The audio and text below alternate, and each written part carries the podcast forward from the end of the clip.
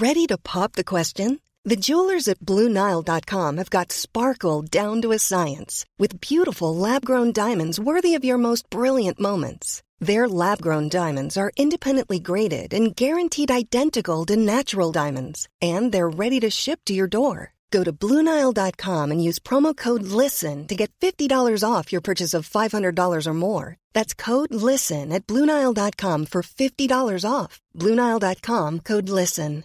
This is Paige, the co-host of Giggly Squad, and I want to tell you about a company that I've been loving, Olive and June. Olive and June gives you everything that you need for a salon quality manicure in one box. And if you break it down, it really comes out to $2 a manicure, which is absolutely insane. It's also so easy to get salon worthy nails at home with Olive and June. The difference between how your nails used to look when you did them yourself and now with the Manny system is a complete game changer. The best thing about Olive and June too is it's a quick dry. Dries in about one minute, lasts for five days, and full coverage in up to one to two coats. Visit oliveandjune.com slash perfectmani20 for 20% off your first system. That's oliveandjune.com slash perfectmani20 for 20% off your first system.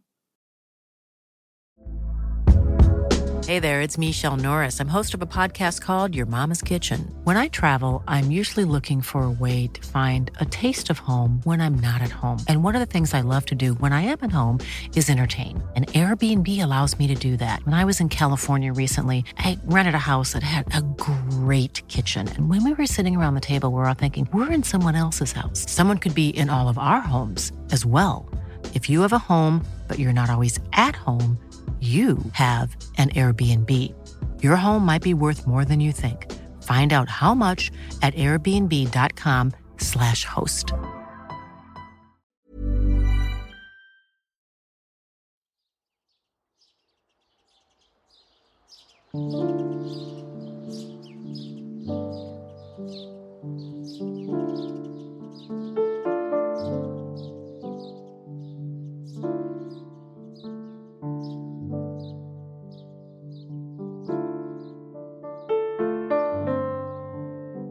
Was wäre, wenn dies unser letzter gemeinsamer Kaffee wäre? Worüber sprechen wir und was ist wirklich wesentlich? Was liegt uns so sehr am Herzen, dass wir unser Wissen, unsere Gedanken und Erfahrungen hier mit dir teilen möchten? Ich bin Viktoria Dressel und ich freue mich riesig, dass du mich gefunden hast und diesem Podcast Last Coffee Before Dying lauschst. Ich wünsche dir zutiefst Inspiration für dein Leben.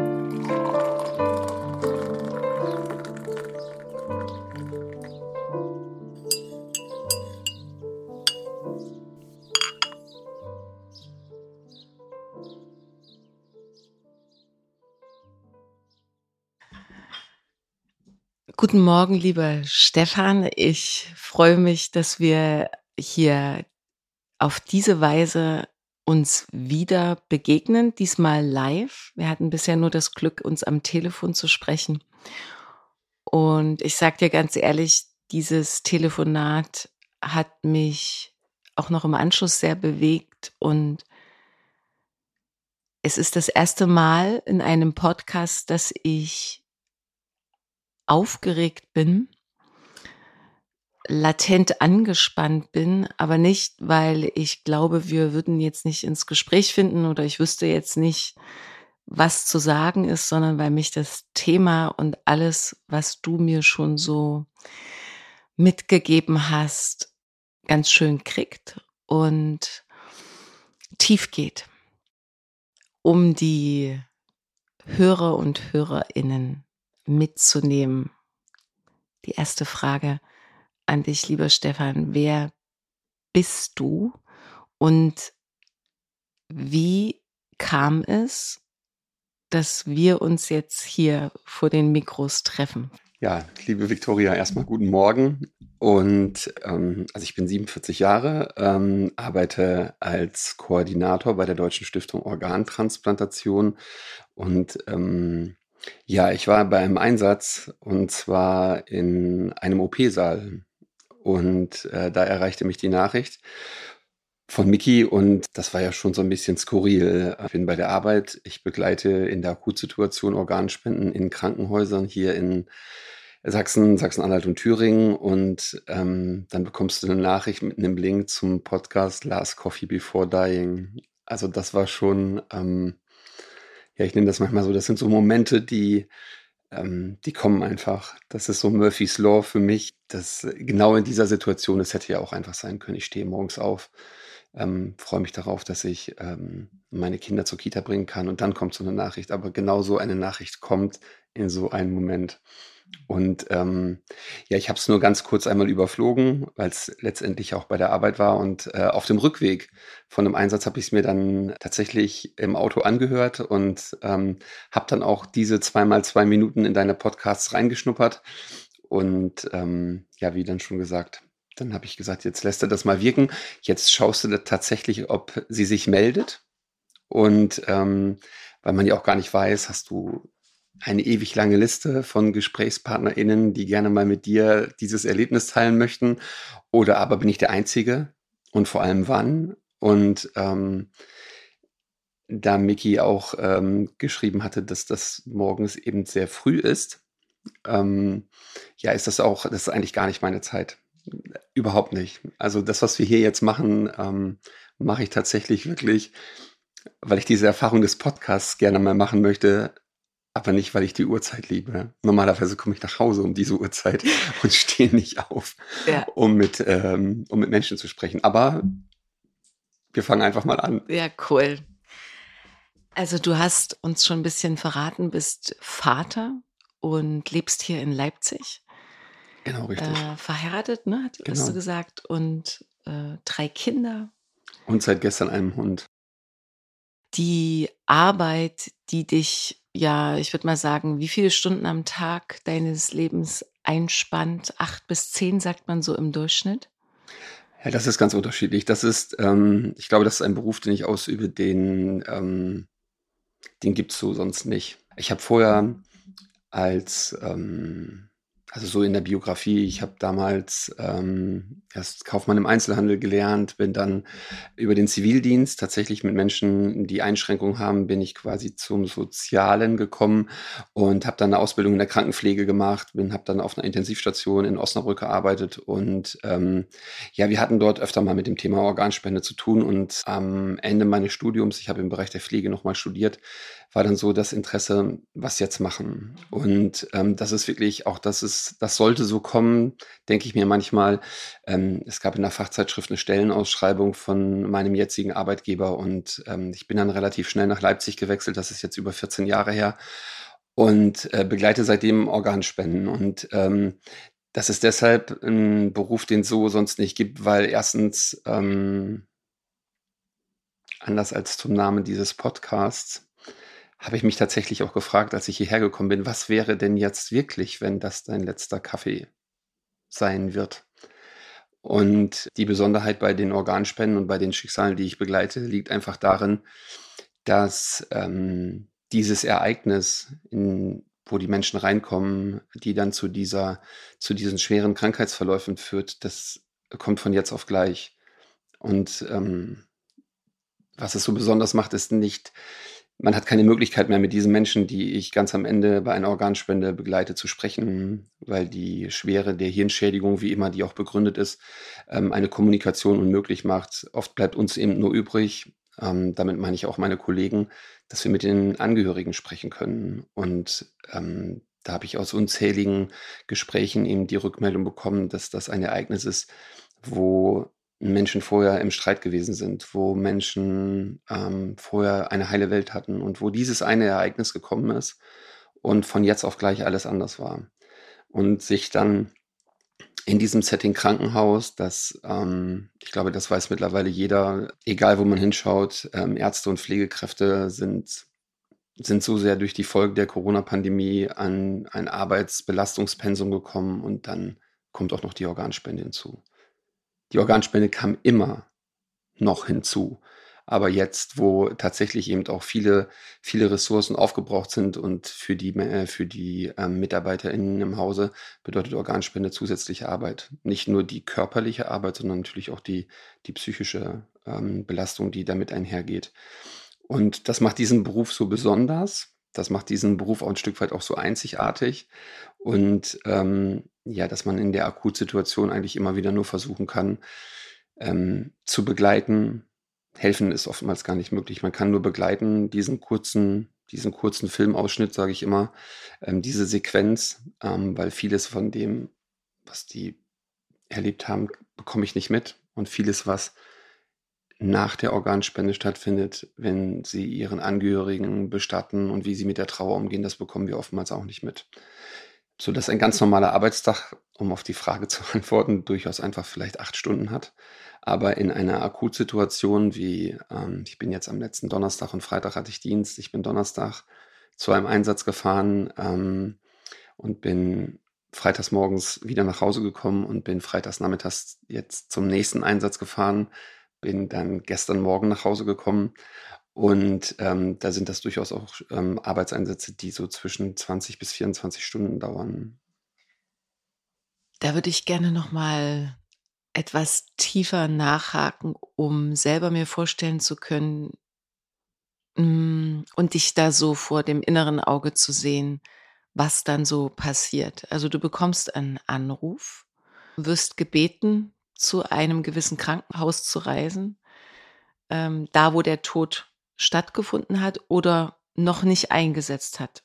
Ist das richtig? Ja, ähm, so ganz verkürzt ist das schon richtig. Also wenn meine Kollegen und ich ähm, Rufdienst haben, bedeutet das, dass wir morgens sechs so erreichbar sein äh, müssen und in vielen großen Krankenhäusern, also hier in der Region, in den Universitätskliniken, wo dieses Ereignis Organspende einfach häufiger vorkommt, ähm, die machen vieles von den Vorarbeiten ähm, selbstständig, weil das einfach ein, ein Ablauf ist, der dort bekannt ist, ähm, wo es handelnde Personen gibt, die dieses Ereignis öfter im Jahr begleiten und sie einfach wissen, was sie tun müssen. Und ähm, Gesetzlich sind die Krankenhäuser verpflichtet, bei Menschen mit schweren Hirnschädigungen die Koordinierungsstelle, also die Deutsche Stiftung Organtransplantation, zu informieren, dass hier eine Organspende stattfinden könnte.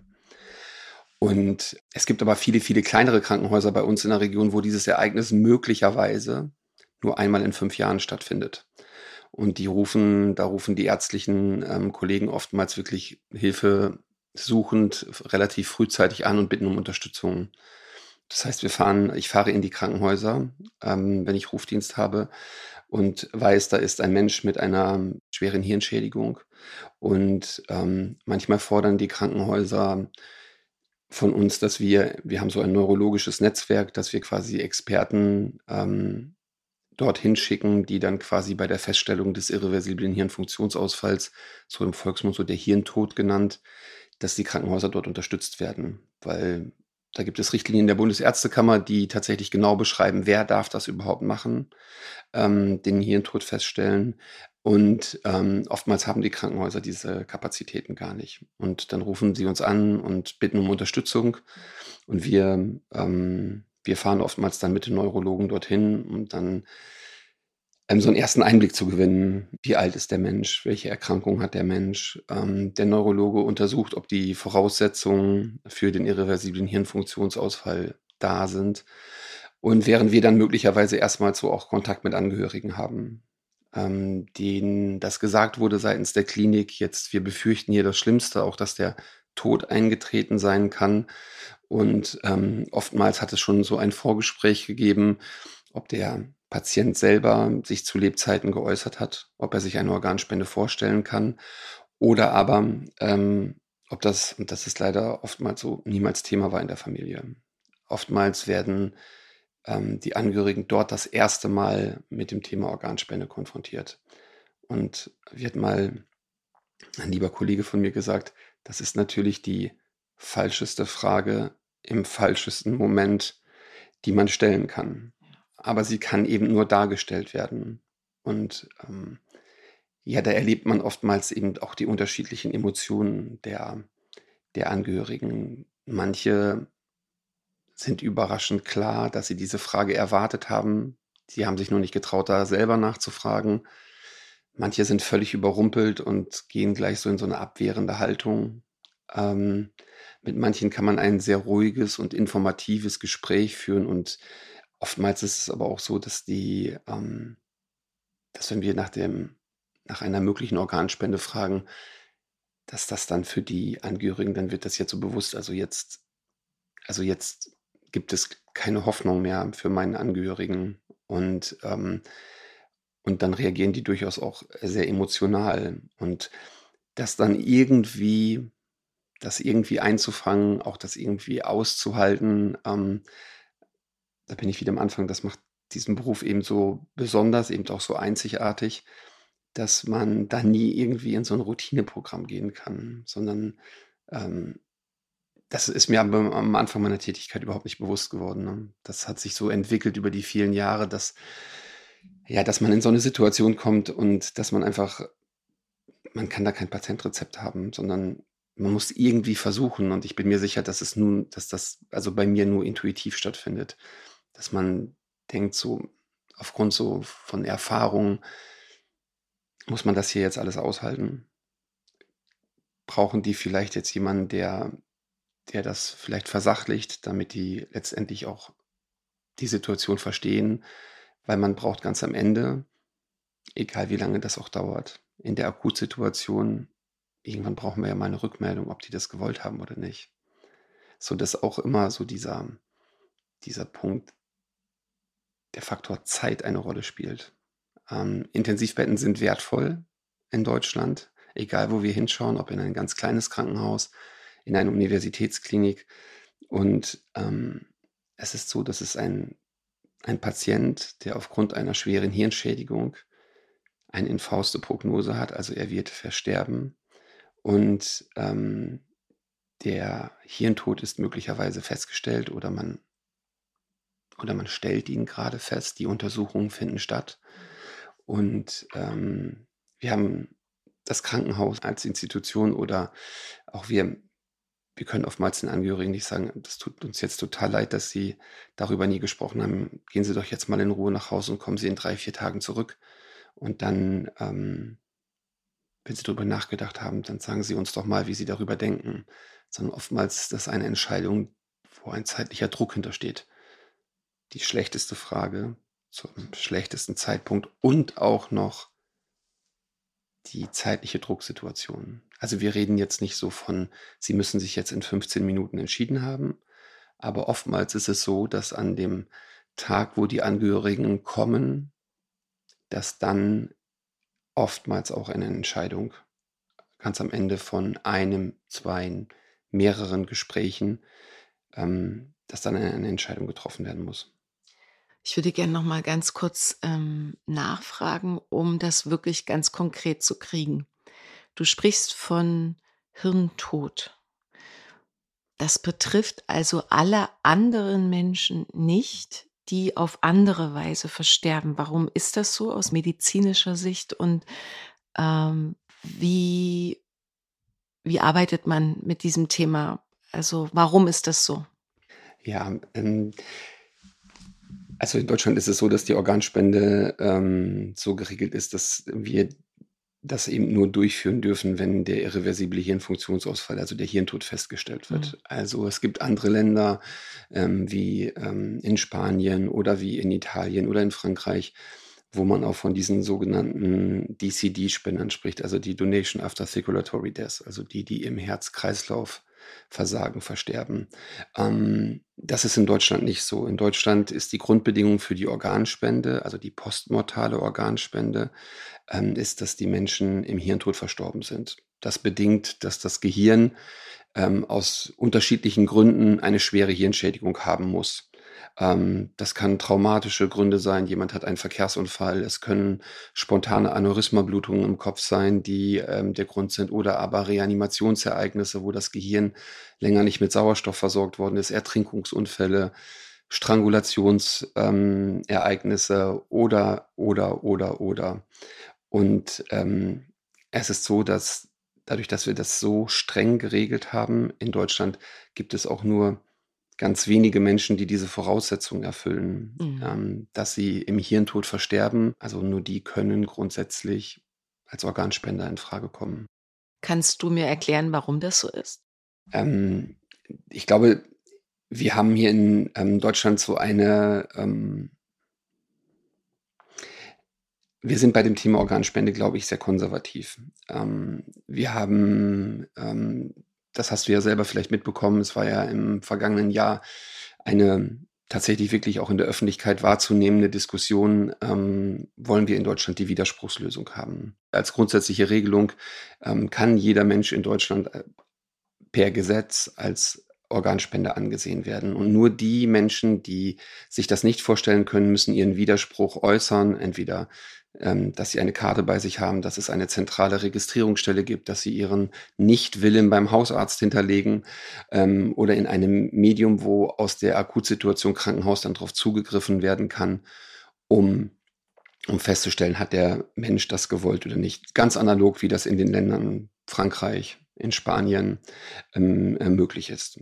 Und da hat es eine, da hat's eine sehr intensive Diskussion gegeben, Anfang 2020. Und ähm, dann ist das ja im Deutschen Bundestag zur Abstimmung gekommen und bedauerlicherweise, es war noch nicht mal knapp, das Ergebnis. Also wir haben ein ganz, ganz deutliches Votum bekommen, dass wir die Widerspruchslösung in Deutschland nicht umsetzen können. Wir haben letztendlich eine Zustimmungslösung. Das heißt, es muss jemanden geben, der aktiv Ja sagt. Und genauso ist es auch mit ähm, der Feststellung des irreversiblen Hirnfunktionsausfalls. Das ist sicherlich so, dass ähm, wir vielleicht auch nicht so den Mut haben, wie ähm, unsere südeuropäischen Länder in diesem Bereich tatsächlich zu schauen. Das sind auch alles Menschen, die einen Willen haben, dass sie ihre Organe spenden möchten und dass man diese Voraussetzungen eben auch in Deutschland zumindest diskutiert. Ähm, weil wir verwalten, das weiß, das weiß, glaube ich, auch jeder Mensch in Deutschland, wir, walten, wir verwalten einen unglaublich großen Mangel. Es gibt eben so viele Menschen, die auf der Warteliste stehen und ähm, sich eine Organspende wünschen, dass sie ein Organ bekommen können. Und es gibt so viele Menschen, die auf der Warteliste sterben müssen, weil es einfach zu wenig Organspender gibt in Deutschland. Und die Situation ist ähm, tatsächlich, die ist dramatisch. Das muss man wirklich sagen. Ich möchte jetzt auch nicht, dass das wieder so als so als moralische Keule kommt, dass man sagt, ja Mensch, dort sterben Menschen auf der Warteliste, warum macht ihr denn nichts? Ich glaube, ähm, nee, ich bin sogar überzeugt davon, dass wir unserer Gesellschaft das zumuten dürfen, sich einmal im Leben, in der Familie, im besten Falle für sich selber ganz persönlich Gedanken darüber zu machen, möchte ich das oder möchte ich das nicht? Und in vielen Fortbildungsveranstaltungen, die, ähm, die ich machen kann, ist das irgendwie immer mein, mein Mantra, was ich sage. Es, es spielt überhaupt gar keine Rolle, wie ihr euch entscheidet. Aber bitte entscheidet euch doch. Einfach vor dem Hintergrund, erstens, ihr habt für euch eine Entscheidung getroffen. Und das, was ich noch viel wichtiger finde, ist, dass man diese Last der Entscheidung von den Angehörigen wegnimmt. Mhm. Weil ich erlebe das auch viel zu oft, dass sich Angehörige völlig überfahren fühlen in der Situation. Wir wollen dann etwas. Die möchten trauern. Die möchten das überhaupt verstehen, was da passiert. Und wir sagen, aber wir möchten jetzt gerne was. Mhm. Das habe ich mir vorhin so versucht ähm, zu verinnerlichen, auch vorzustellen. Ähm,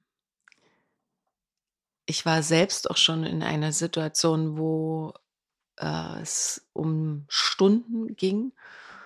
Ähm, mein, mein Freund hat einen Schlaganfall gehabt und ich kann mich erinnern, dass ich mit dem Professor draußen äh, vor der Tür gelaufen bin und die Diskussion und es schneite und die Diskussion lief und die Frage kam, ja, wann ist das passiert? Und ich sollte mich quasi erinnern, um welchen Zeitpunkt es sich handelte. Das heißt, da war ein unglaublicher Zeitdruck.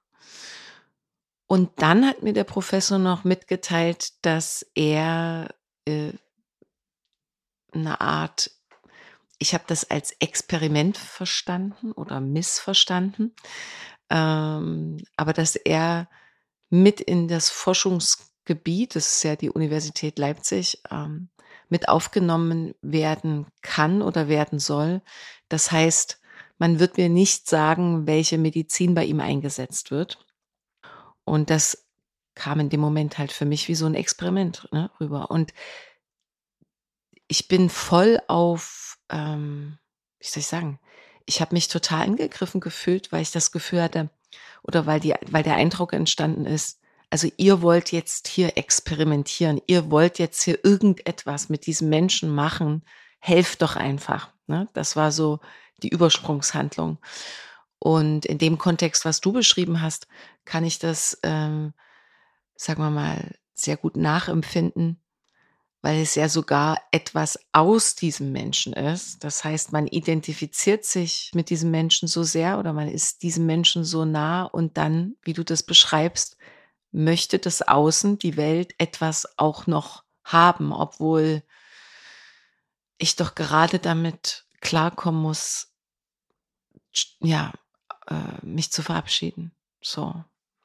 Ja, genau. Ich glaube, das Scheiße. ist. Ja, das ist, das ist tatsächlich, das erlebe ich immer mehr als ähm, so, so ein ganz zentrales Thema, dass ähm, das losgelöst ähm, tatsächlich von der Frage der Organspende ja oder nein ähm, für die Angehörigen so im Mittelpunkt steht, ähm, dass sie damit umgehen müssen. Ähm, das hört sich jetzt vielleicht ein bisschen verrückt an, aber wie war denn so unser Last Coffee Before Dying? Ähm, was war das für eine Situation? Also, ähm, wenn ich mir vorstelle, einer der, ähm, der letzten Organspenden, die ich begleitet habe, da war das so, dass ähm, die Ehefrau ihren Ehemann quasi morgens, morgens beim Aufstehen ist er nicht wach geworden. Und ähm, irgendwas ist in der Nacht mit dem Ehemann passiert. Da hat es dieses Ereignis gegeben. Ähm, er hatte eine Blutung im Kopf und ähm, ähm, konnte sich nicht mehr artikulieren. Und ähm, die Ehefrau hat einfach, so wie du und ich das auch machen, einfach festgeschlafen. Und morgens ist sie aufgewacht und ihr Mann wird nicht wach. Und ähm, sie macht auch alles richtig, holt Hilfe, erkennt, ähm, dass das eine, eine schlimme Situation ist, dass ihr Mann in einer schlimmen Situation ist, ruft den Notarzt und dann läuft auch irgendwie alles so ab. Und das lesen wir ja oftmals eben auch in den, in den Dokumentationen im Krankenhaus oder wenn ich die Notarztprotokolle lese. Also was ist dort passiert? Ähm, das beschreibt aber immer, was ist diesem Menschen passiert. Das beschreibt ja nicht, was macht das mit den Angehörigen. Und ähm, die Fragen, die man sich dann natürlich im Nachhinein stellt, so in der Akutsituation, ähm, ist das ja oftmals irgendwie auch gar nicht möglich. Ähm, ja, wie sind die denn gestern Abend ins Bett gegangen? Haben die Pläne gehabt ähm, für ihren nächsten Urlaub? War das einfach, was machen wir am nächsten Tag? Oder aber haben die sich gestritten? Ähm, wie sind die ins Bett gegangen? Also was sind so Situationen, die diese Menschen durchleben, bevor dieses einschneidende natürlich und auch immer verändernde Ereignis kommen? Wenn, wenn ich gerufen werde, wenn ich Dienst habe und, ähm, und egal wo ich dann hinfahre zu einem Einsatzort, zu einem Krankenhaus, dann gibt es für diesen Menschen kein Zurück mehr. Also dort ist nicht mehr damit zu rechnen, dass diese Menschen ähm, wieder in ihr normales Leben, was sie vorher gehabt haben, zurückkehren oftmals ähm, auch, da gibt es natürlich auch Fälle, wo ganz am Ende äh, die Kriterien zur Feststellung des ähm, Hirntodes eben nicht erfüllt sind, wo keine Organspende stattfinden kann, weil einfach medizinisch die Voraussetzungen nicht erfüllt sind. Aber das bedeutet ja nicht, dass es quasi für diese Menschen ein Rehabilitationspotenzial gibt. Diese Menschen werden sterben. Ähm, und weil sie eben eine so ja so schwere Hirnschädigung trotzdem noch haben. Und ähm, ja, das ist für mich immer so, so, eine, so ein Auslöser in der Situation selbst, wo ich dann einfach, ähm, wo ich einfach denke, was haben die vorher erlebt? Du wirst dich daran erinnern, als wir eingangs gesprochen haben, ähm, das ist so die, die Situation gewesen, die mich so am nachhaltigsten also mit beeindruckt hat. Also an viele Organspenden erinnere ich mich. Ähm, also nicht an die Namen und ähm, aber wo das gewesen ist, in welchem Krankenhaus und so die, die Geschichte, die dahinter steckt. Ähm, und ich hatte dir ja in unserem Vorgespräch mal erzählt, dass ich ähm, eine Kinderorganspende begleitet habe. Und das ist natürlich ähm, immer eine ganz besondere Situation, einfach weil die noch viel mehr emotionsbeladener ist. Ähm, wenn ein Kind in diese Situation kommt, dann ist immer etwas ganz Schreckliches passiert. Ähm, das soll, ich möchte da keine Rangliste machen, nicht, dass das irgendwie falsch verstanden wird. Das ist natürlich auch für die Hinterbliebenen und für den Menschen sehr tragisch, der irgendwie vielleicht 75 ist und äh, in die Situation kommt, er hat einen Schlaganfall oder aber er hat eine Hirnblutung. Und natürlich hat äh, dieser Mensch auch trauernde Angehörige, die, ähm, die möglicherweise die Lebenspartnerin, die Kinder, die Enkelkinder.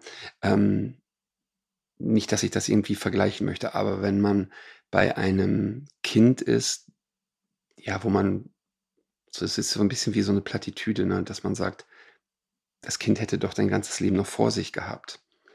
Und ähm, wenn man kindliche Organspenden begleitet, dann ist es tatsächlich so, dass es eine, ich glaube, für alle Beteiligten eine völlige ähm, emotionale Ausnahmesituation. Also als allererstes natürlich für die Familie, aber dann auch ganz besonders eben auch für die Pflegekräfte und für die Ärzte auf der Intensivstation, für, ähm, für meine Kollegen und mich, ähm, die als Koordinatoren dann die Organspende dort vor Ort begleiten und natürlich auch für alle Menschen, die, ähm, die danach ebenfalls mit zu tun haben, wie ähm, die Anästhesisten im OP-Saal, die OP-Schwestern, die OP-Pfleger, die Anästhesiepflege und natürlich auch nicht zuletzt eben auch die, die Chirurgen, die, ähm, die dann letztendlich eine Organspende bei einem Kind durchführen. Und, ähm, und da hat es mal eine Situation gegeben, ähm, das war ähm,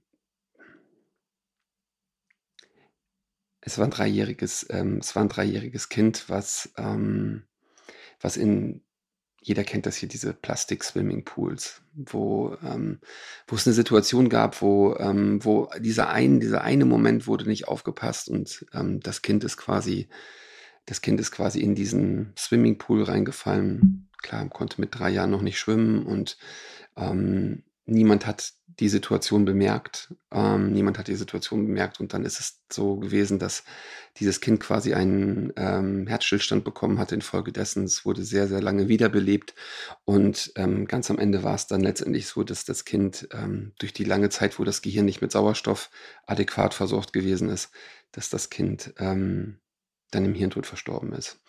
Und ich erinnere mich noch ähm, sehr, sehr genau an die Situation, dass als ich dann die, die Möglichkeit hatte, mit den, mit den Eltern darüber zu sprechen, dass, dass die Frage nach der Möglichkeit einer Organspende ihres Kindes innerhalb von 20 Sekunden beantwortet war.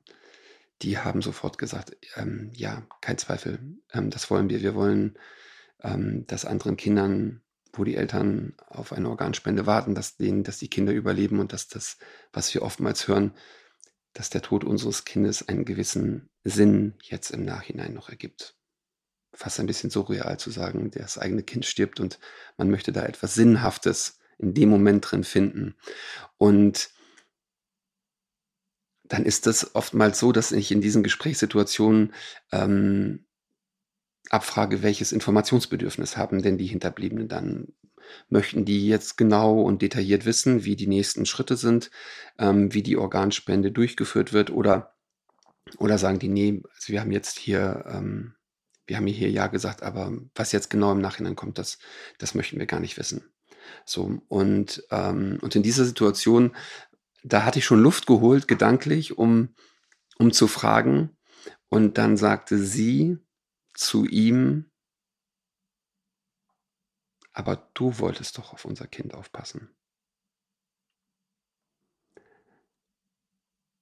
Und das war tatsächlich so, dass das so ein Moment gewesen, wo die Zeit äh, stillgestanden hat. Ähm, weil das ist etwas, worauf du nichts mehr sagen kannst. Und dann habe ich gemerkt, dass das eine gefühlte Ewigkeit gewesen ist. Und ich mir gewünscht habe, so sehr, kann bitte jetzt irgendjemand irgendetwas sagen? Kann er sich entschuldigen? Kann er sie in den Arm nehmen? Ähm, kann sie irgendeinen, irgendetwas sagen, was so diesen Moment des, der Stille durchbricht? Und ich habe ähm, gemerkt und dass ich mich immer unwohler gefühlt habe. Und ich habe mir gesagt, wie komme ich raus?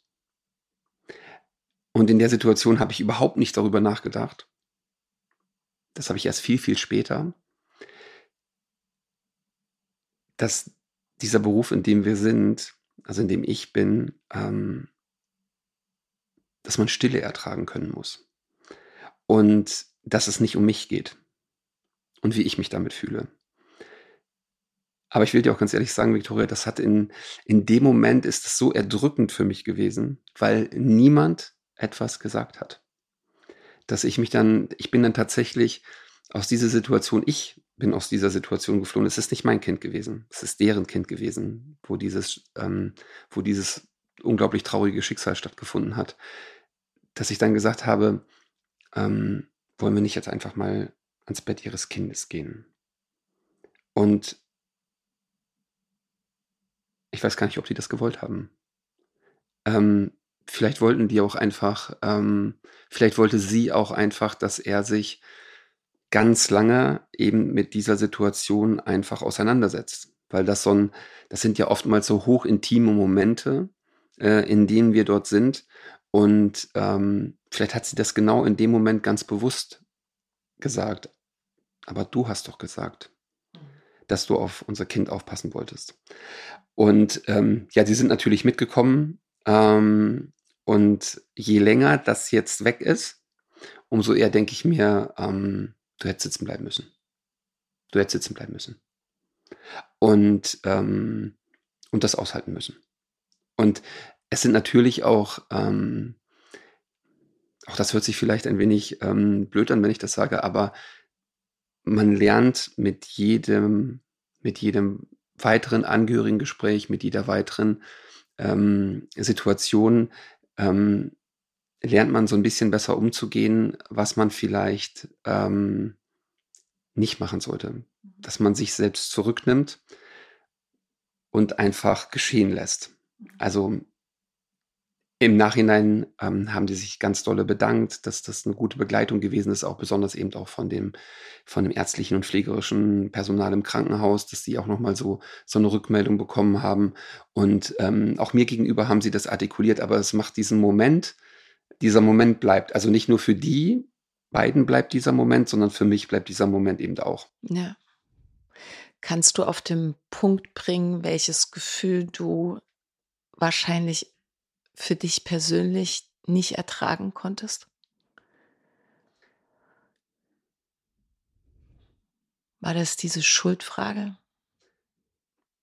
Diese Ohnmacht, die damit einhergeht? Dieses nicht auflösen können oder nicht diesen Frieden, den man sich ja eigentlich, den wir uns immer alle eigentlich wünschen. Und dann auch bereit sind, Kompromisse einzugehen oder vielleicht eben auch Dinge viel zu schnell angehen oder überspringen, damit endlich wieder Frieden oder Harmonie hergestellt ist. Kannst du es irgendwie greifen, was das ist? Ja, ich glaube, es ist schon so das, was du ähm, gesagt hast. Also ich habe mich natürlich in dem Moment ähm, ganz natürlich in ihn reinversetzt. Ne? Ähm, und habe mich gefragt, wie gehst denn du jetzt damit um? Und das war, glaube ich, auch das, was so erdrückend war. Ähm, was wäre das, wenn du jetzt da wärst? Und das tatsächlich, also das, was mich am längsten damit bewegt hat in dieser Situation ist, neben dem, dass ich dort raus wollte, war eigentlich, was ist denn jetzt, wenn es tatsächlich so gewesen ist, dass die Absprache unter denen war, ähm, du, mach du mal deins, ich passe drauf auf. Ich passe auf unser Kind auf. Und das waren diese 30 Sekunden, wo er es nicht gemacht hat. Und ähm, da stellen sich ja auch ganz besonders so die Fragen, ähm, ich glaube, das geht vielen Menschen so, dass in der, in der heutigen Zeit, dass man, ähm, dass so das Daily Business ganz schnell wieder da ist. Und ähm, der nächste Termin. Ähm, und das, was hat das mit dem gemacht? Was hat das mit, die, mit den beiden gemacht? Ist da überhaupt noch möglich, dass es deren einziges Kind gewesen? Ähm, jetzt gehe ich einfach mal darauf aus, so, die machten mir einen total harmonischen ähm, Eindruck, ähm, die beiden, als ich die ganz am Anfang kennengelernt habe, obwohl das so eine, obwohl das so eine schreckliche Situation war. Die saßen ähm, Händchen halten am Bett ihres Kindes und so, wenn man sich jetzt, ähm, also da schien es jetzt irgendwie so zu sein, die wollten sich auch gegenseitig stützen. Aber diese eine Frage hat das alles durchbrochen. Und ich habe mich nur noch gefragt, wie geht denn er jetzt auch damit um? Also auch zukünftig. Mhm. Also es sind ja auch alles, da, krieg, da bekomme ich ja, nicht, dass das wichtig ist, aber da bekomme ich auch keine Antworten drauf. Und man stellt sich ja selber die Frage, was hätte man selbst gemacht? Ja.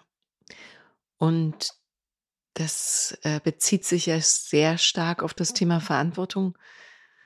Wird man jemals wieder so eine große Verantwortung wie ein Kind in sein Leben lassen, wenn man weiß, dass man möglicherweise oder das als dieses interpretiert, als ein Fehler auslegt und, und, und sich es nicht mehr zutraut oder sich solche Vorwürfe macht, ähm, die eben leider irreversibel sind und nicht zu korrigieren. Total. Ich weiß auch gar nicht, ob das, ähm, ich weiß auch gar nicht, inwieweit das, ähm, also in der Situation greifbar ist. Ne? Also und, und, vor allen Dingen auch, wie, ähm, wie schafft man das danach wieder? Also das sage ich auch ein Stück weit, das ist auch Gott sei Dank ja auch nicht ähm, dann nicht mehr meine Baustelle, ne? aber, den, aber klar macht man sich darüber Gedanken. Und natürlich ist es auch anders, ähm, als wenn ich eine Organspende eines älteren Menschen begleite. Dann ist da ein großer Wunsch, ähm, so über die Jahre, ähm, so bei mir auch entstanden, dass ich dann immer, dass ich mir für die Familie wünsche, dass die, ähm, dass die gerade eine gute Zeit gehabt haben zusammen. So, dass, ähm, zwischen den vielen Alltagsproblemen, die du hast, die ich habe, ähm, dass ansonsten aber alles in Ordnung ist. Und dass dieses einschneidende Erlebnis für die jetzt das ist, womit sie umgehen lernen müssen, ähm, wie bei viele, viele andere Menschen ähm, haben ein einschneidendes Erlebnis. Du hast von deinem vorhin gesprochen oder Menschen, die eine Krebsdiagnose bekommen. Und ähm, oftmals finde ich so ein Unterschied zur Organspende ist aber, da gibt es eine Diagnose und das ist nicht so etwas Hochakutes. Ähm, da bekommt man eine Nachricht und man hat Zeit, mit dieser Nachricht umzugehen. Ähm, es besteht Hoffnung, dass man das Ganze ähm, möglicherweise überlebt oder dass man Lebenszeit bekommt durch medizinische Möglichkeiten, die es heute gibt. Ich finde das ein ganz großer Unterschied zur Organspende. Da kommt das einschneidende Erlebnis und man hat keine Zeit oder man hat wenig Zeit, den letzten Weg seines Familienmitglieds eben zu begleiten.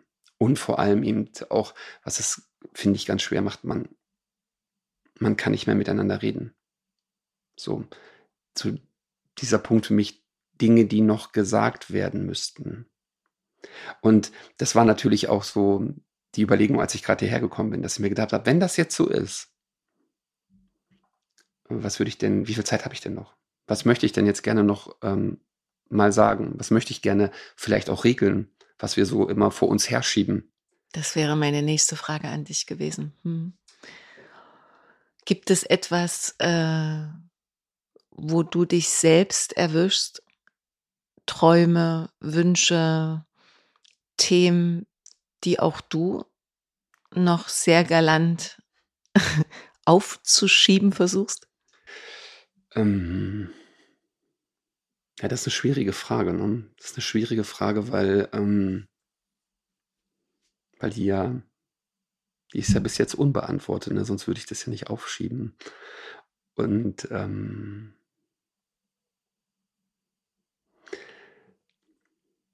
du merkst, man fängt jetzt an, darüber nachzudenken. Und, ähm also, es gibt sicher, ähm es gibt im, es gibt so Sachen, die, wo ich jetzt gar nicht so genau weiß, wenn ich darüber ähm, versuche nachzudenken. Das hat ja mit was mit diesem Faktor Zeit zu tun. Wie viel habe ich denn jetzt noch? Mhm. Also, nachdem ich hier gerade die zwei Tassen Kaffee getrunken habe. Ähm, es, also es ist jetzt nicht so, dass ich jetzt das Gefühl habe, ich müsste jetzt irgendwie noch ähm, irgendwo Verhältnisse gerade rücken. Ich glaube, ich bin schon so ein Mensch, der, ähm, der versucht, mit seinem sozialen Umfeld ähm, in so einer guten Mut zu sein. Und wenn äh, es Probleme gibt, dass die, ähm, dass die auch angesprochen sind. Und ähm, oftmals ist es eben auch so, das stelle ich fest, ähm, so über die, so über die vielen Jahre, so man wird ja auch wir alle werden ja ein bisschen älter und dass, ähm, dass es so Beziehungen im Leben gibt, wo, ähm, ob jetzt beruflich oder privat, wo man jetzt sagt, Mensch, da hat es vielleicht auch mal so Situationen gegeben, die, ähm, die sind vielleicht nicht so ganz schön gelaufen und ähm, will man die noch gerade rücken? Und, oder ob man vielleicht auch sagt, nee, dann Vielleicht kann man auch nicht alles gerade rücken. Vielleicht muss man auch einfach sagen, das muss man auch akzeptieren, dass das so ist. Aber wenn ich jetzt so an meine Familie denke, und das ist ja so, ähm, damit meine ich meine Eltern, damit meine ich meine, äh, meine Familie, ähm, mit meinen, Entschuldigung, mit meinen, mit meinen Kindern, dann würde ich sagen, ähm, nee, ich glaube, da bin ich im Moment in so einer glücklichen Situation, dass da jetzt nichts ist, was ich jetzt unbedingt jetzt noch klären müsste. Ähm, es gibt schon noch so ein paar Lebensträume. Mhm. Hau mal raus. Ähm, ja, zum Beispiel fand es total toll, dass, ähm, also eine davon war tatsächlich ähm, im März diesen Jahres, dass ähm, ich wollte unbedingt mal die, ähm, die Nordlichter sehen. Und ich bin mit ähm, unserer großen Tochter und unserer äh, zweiten Tochter mit insgesamt fünf Vätern und äh, acht Kindern sind wir zu, ähm, sind wir überhalb des nördlichen Polarkreises in Tromsø gewesen und haben ähm, nachts um ein Uhr haben wir ähm, total intensive Northern Lights gesehen. Ähm, und das ist so ein, so ein, das war so ein Lebenstraum von mir, das wollte ich unbedingt mal machen. Und ähm, ich stand dann tatsächlich in der einen Nacht ähm, mit unserer großen Tochter ähm, so Arm in Arm draußen bei minus 15 Grad und ähm, und dann kam quasi wieder, da kam die gerade wirklich so ganz intensiv am Horizont rein. Und ähm, unsere große Tochter war total am Weinen, hat gesagt, Papa, ist das schön. So, und ähm, ja, und wenn es so diese, diese, diese Momente im Leben gibt, wo man sagt, so, also das schöner kann das nicht sein, dann war das sicherlich einer davon. Ähm, damit äh, da mit ihr zu stehen. Und ähm, ja, und zum Thema Hau mal raus, wir haben ganz toll, wir hatten, wir wollten immer mal, ähm, wir haben noch mal ähm, einen kleinen Nachwuchs bekommen, der ist jetzt ein Jahr alt und oder wird Montag ein Jahr und ähm, wir wollten noch mal so eine Familienauszeit haben und wir hatten das große Glück, dass wir uns jetzt im März äh, dazu entschieden haben, mal vier Wochen auf Mauritius zu sein. So als gesamte Familie. Und ähm, am Anfang des Urlaubs ähm, so verrückt ist das, wirklich so verrückt ist, dass da haben wir morgens um 10 Uhr auf die Uhr geguckt und haben gesagt, was machen wir denn jetzt? Was machen wir denn jetzt? Und ähm, also wir haben ja noch gar nichts gemacht. Es ist schon 10. Und ähm, wo dann so erst wirklich über die Tage so die, so die, so auch die, die Stimmung aufkam, es ist auch mal okay, einfach nichts morgens um 10 gemacht zu haben oder nichts geplant zu haben, was wir machen. Und ähm, das ähm, hat uns als, das hat uns als Familie sehr gut getan, diese, ähm, diese vier Wochen einfach mal nichts machen zu müssen oder es dann zu machen, wann wir möchten. Und dass man so aus diesem, du wirst es auch kennen, man ist, jeder versucht das für sich hoffentlich so angenehm wie möglich zu machen. Ich nenne das immer so das tägliche Hamsterrad. Und du zu meinem völligen Unverständnis sagst, ich stehe gerne um 4 Uhr morgens auf. Ich frage mich mal, wie geht das? Wie kann man das vor allem gerne machen? Und du sagst auch noch, du bist dann super produktiv und das ist für mich die absolute Katastrophenzeit. Wirklich. Und, ähm, und aus diesem täglichen Hamsterrad mal rauszubrechen. Ähm, und sich da so seine Oasen zu schaffen, dass man, wie sagt man immer so schön, den Akku mal wieder aufladen kann. Ähm, das war tatsächlich wirklich oben die Nordlichter und das war auch der Urlaub auf Mauritius. Und ähm, ja, und wenn du mich nach den, äh, ich soll mal Wünsche raushauen, ich muss unbedingt mal in die kanadischen Wälder. Äh, möchte ich unbedingt erleben. Ich würde unbedingt, ich würde unbedingt gerne, ich, ein Lebenstraum von mir, seitdem ich klein bin, ist, ich möchte mal nach Neuseeland. Ähm, möchte da die Landschaft, die Berge ähm, mal erleben. Und ähm, ich würde auch total gerne, ähm, wir haben das große Glück, dass ähm, ich durch ähm, durch meine bessere Hälfte, die Jule, die ist sehr reisebegeistert und so, dass ich jetzt so einige Dinge schon und einige Orte in meinem Leben gesehen habe, die ich wahrscheinlich sonst nicht gesehen hätte. Und ähm, dazu gehört, ich würde total gerne nochmal nach Südamerika. Also du hörst jetzt, ich, ich prahle jetzt mit, ähm, mit Wohlstandswünschen, die auf meiner Lebens-To-Do-Liste stehen. Und ähm, auch wenn ich jetzt so ein bisschen abschweife und 800 Kilometer östlich von uns ist gerade Krieg, ne? ähm, aber ich finde, das muss trotzdem erlaubt sein, dass, ähm, dass man sich darüber Gedanken macht, was sind denn so Dinge, die man in seinem Leben gerne noch machen möchte. Große Dinge. Und, ähm, und so die kleinen alltäglichen Dinge. Ich würde es toll finden, wenn unsere mittlere Tochter mh, hm, öfter mal versteht, dass es nicht unbedingt Kampf sein muss äh, mit ihrem Vater, wenn sie etwas machen soll.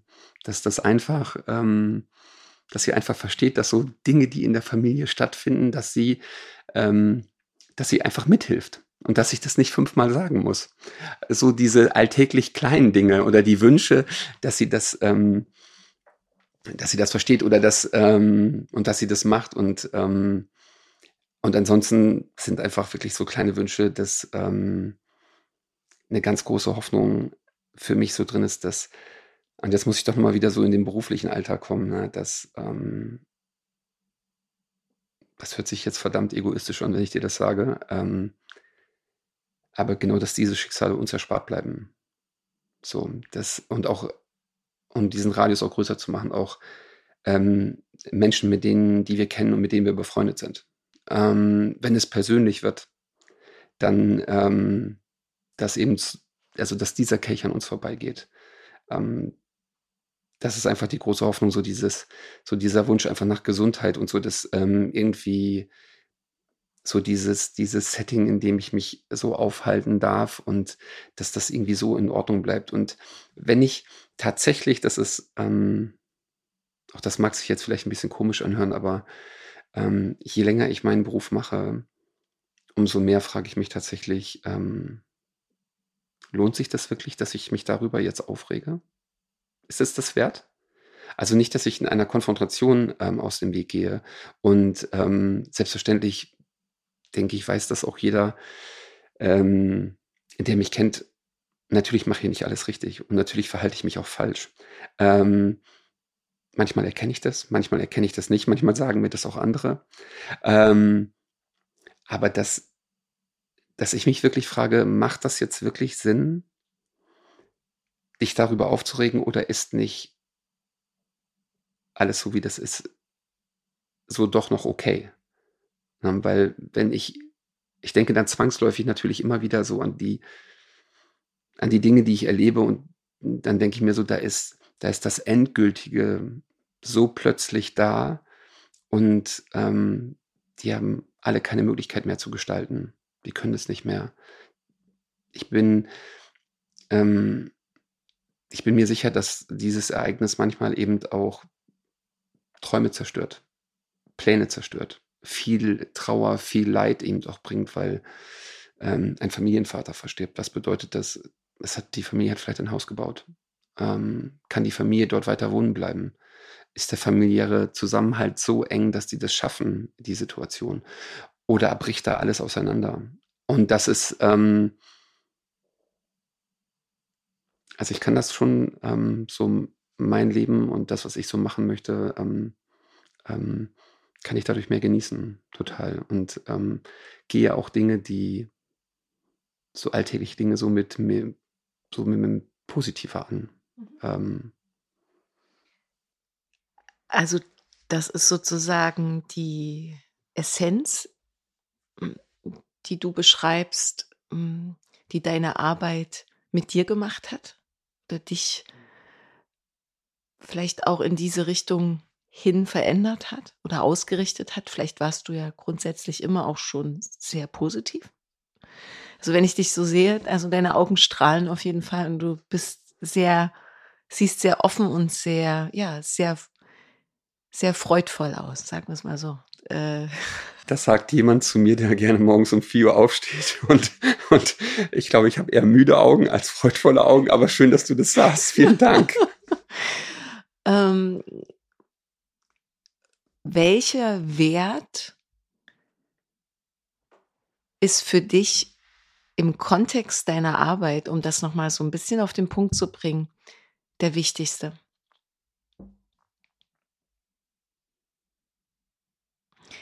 Also ich stelle mir wirklich die Frage, ne? also im Kontext, im Umgang mit den Verbliebenen, im Umgang mit deinen Kollegen, in welcher Art und Weise du kommunizierst, wie du Dinge halten kannst. wie du ansprichst, welche Dinge du nicht ansprichst. Ja, schon das aushalten können. Ähm, so dass der Versuch, das ist nicht mehr als ein Versuch, das empathische aushalten können, dass die, die Betroffenen ähm, das Gefühl hat, dass man sie mit, mit ihren Sorgen, mit ihren Fragen in dem Moment ernst nimmt ähm, und dass man, ähm, dass man nicht nur, ich sage das mal ein wenig in Anführungsstrichen, die Organspende sieht, ähm, sieht, dass mit der Zustimmung, wo man mittlerweile weiß, dass, dass die vorhanden ist zur Organspende, dass man vielleicht im Kopf schon abarbeitet, wie viele Menschen, wie viele Menschen haben jetzt die Möglichkeit, ähm, aus dieser Organspende ähm, zu profitieren. Profitieren nicht im Sinne eines finanziellen, eines geldwertenden Wertes, sondern profitieren im Sinne von äh, zu überleben oder wenn alles gut klappt, ähm, Lebensqualität geschenkt äh, zu bekommen und dass man in diesem kurzen Zeitfenster, äh, was wir haben, dass wir dort irgendwie so das empathische Aushalten dieser Situation. Ich finde das viel wichtiger, also für mich ganz persönlich, und darum geht's ja, dass wenn ich, ähm, wenn ich so Einsätze erlebe, die, die, die so nachwirken, auch jahrelang nachwirken. Also, und ähm, das soll auch nicht der Eindruck entstehen, wenn ich jetzt mit dir darüber spreche, dass das irgendwie pathologisch in mir nachwirkt, sondern das ist etwas, das sind Ereignisse, die brennen sich ein. Die hat, glaube ich, oder ich hoffe, dass die jeder in seinem Leben hat. Das können sehr freudige Ereignisse sein und auch sehr schicksalhafte Ereignisse. Das brennt sich ein und das, und das bleibt da. Und ähm, ich finde das auch gut, dass das so ist, weil ähm, ganz oft haben wir ähm, Fortbildungsveranstaltungen, wo ich genau von diesen äh, Ereignissen berichten kann. Organspende hat etwas mit Emotionen zu tun. Ähm, ich glaube, dass es wenig Sinn macht, ähm, darüber rational zu reden. Man muss, ich finde, man muss das mit Emotionen belegen. Wenn ich möchte, dass du dich damit auseinandersetzt oder wenn wir ähm, uns jetzt außerhalb dieses Gesprächs irgendwie und jetzt nicht hierüber gesprochen hätten und ähm, das passiert mir oftmals ähm, in so Gesprächen, ähm, dass mal jemand außerhalb eines Podcasts fragt, was machst du denn? Was machst du denn beruflich? Und ich mir manchmal auch wünsche, dass ich sage, mh, hm, sag doch einfach, du bist Tischler. Oder arbeitest in einem Bürojob. Nicht, dass der nicht spannend sein kann, aber wenn ich sage, dass ich als Koordinator im Bereich der Organspende arbeite, dann ist das so, dann erlebe ich das oftmals viele Nachfragen, viel Wissensdurst. Das ist oftmals eben auch ein Stimmungskiller. Klar. Absolut. Weil man mit über das redet, über das man in Deutschland eigentlich nicht reden möchte. Nämlich auch, dass man stirbt. Ja. Und von daher dieser wichtigste Wert ähm, neben der Arbeit so für mich persönlich ist, dass die Fälle, die mich bewegen, dass ich die im privaten Umfeld ähm, besprechen kann. Also für mich ist es gut, dass das nicht meine, ähm, dass es in diesem Falle oftmals nicht meine Kollegen sind, weil die mhm. machen dasselbe wie ich. Die durchleben das anders, und ich brauche dann einfach ein bisschen Abstand. Also auch fachlichen Abstand. Und von daher, ähm, das ist es zum Beispiel auch heute, dass wir hier miteinander reden. Also wir haben uns ja bis auf ein Telefonat vorher nie in unserem Leben gesehen, zumindest nicht, ähm, äh, also nicht gewollt. Und ähm, das ist jetzt total, ähm, also für mich total schön, einfach mal mit, mit einem Menschen darüber zu reden, ähm, mit dem ich erstmal grundsätzlich nie gedacht hätte, dass ich mit ihm darüber rede. Mhm. Darf ich da ganz kurz, äh, ganz persönlich äh, die Frage stellen, ob du jetzt gerade in dem Gespräch mit mir konfrontiert wirst mit dem Gedanken, mich schützen zu müssen vor gewissen Wahrheiten oder Informationen? Oder bist du gerade so entspannt, dass du viel freier reden kannst? Weil ich glaube ja auch in deiner Arbeit, oft mit einschwingt und mitspielt die Frage, was ist zumutbar? Was spüre ich in dem Moment in meinem Gegenüber an Möglichkeiten, dass er oder sie das aushält, dass ich sie damit konfrontiere oder ihn damit konfrontiere und die Frage stelle. Und ich ja jetzt gerade hier einen Raum öffne, hoffentlich, ähm, der dir das Gefühl gibt, dass du mit deinem Job äh, alles mal auch auspacken kannst, was, was da vielleicht auch wirklich wesentlich ist und was mir jetzt nicht unbedingt eine Furcht einflößt oder Angst macht. Gibt es dieses Spektrum jetzt gerade, diese Gedankengänge? Und kennst du die von dir in deiner Arbeit? Ähm, um auf, ähm, auf unser Gespräch, nee, gar nicht. Ähm, gar nicht. Ähm, es gibt, ähm, es gibt jetzt nichts, wo ich jetzt irgendwie Sorge habe, das könnte ich dir nicht erzählen.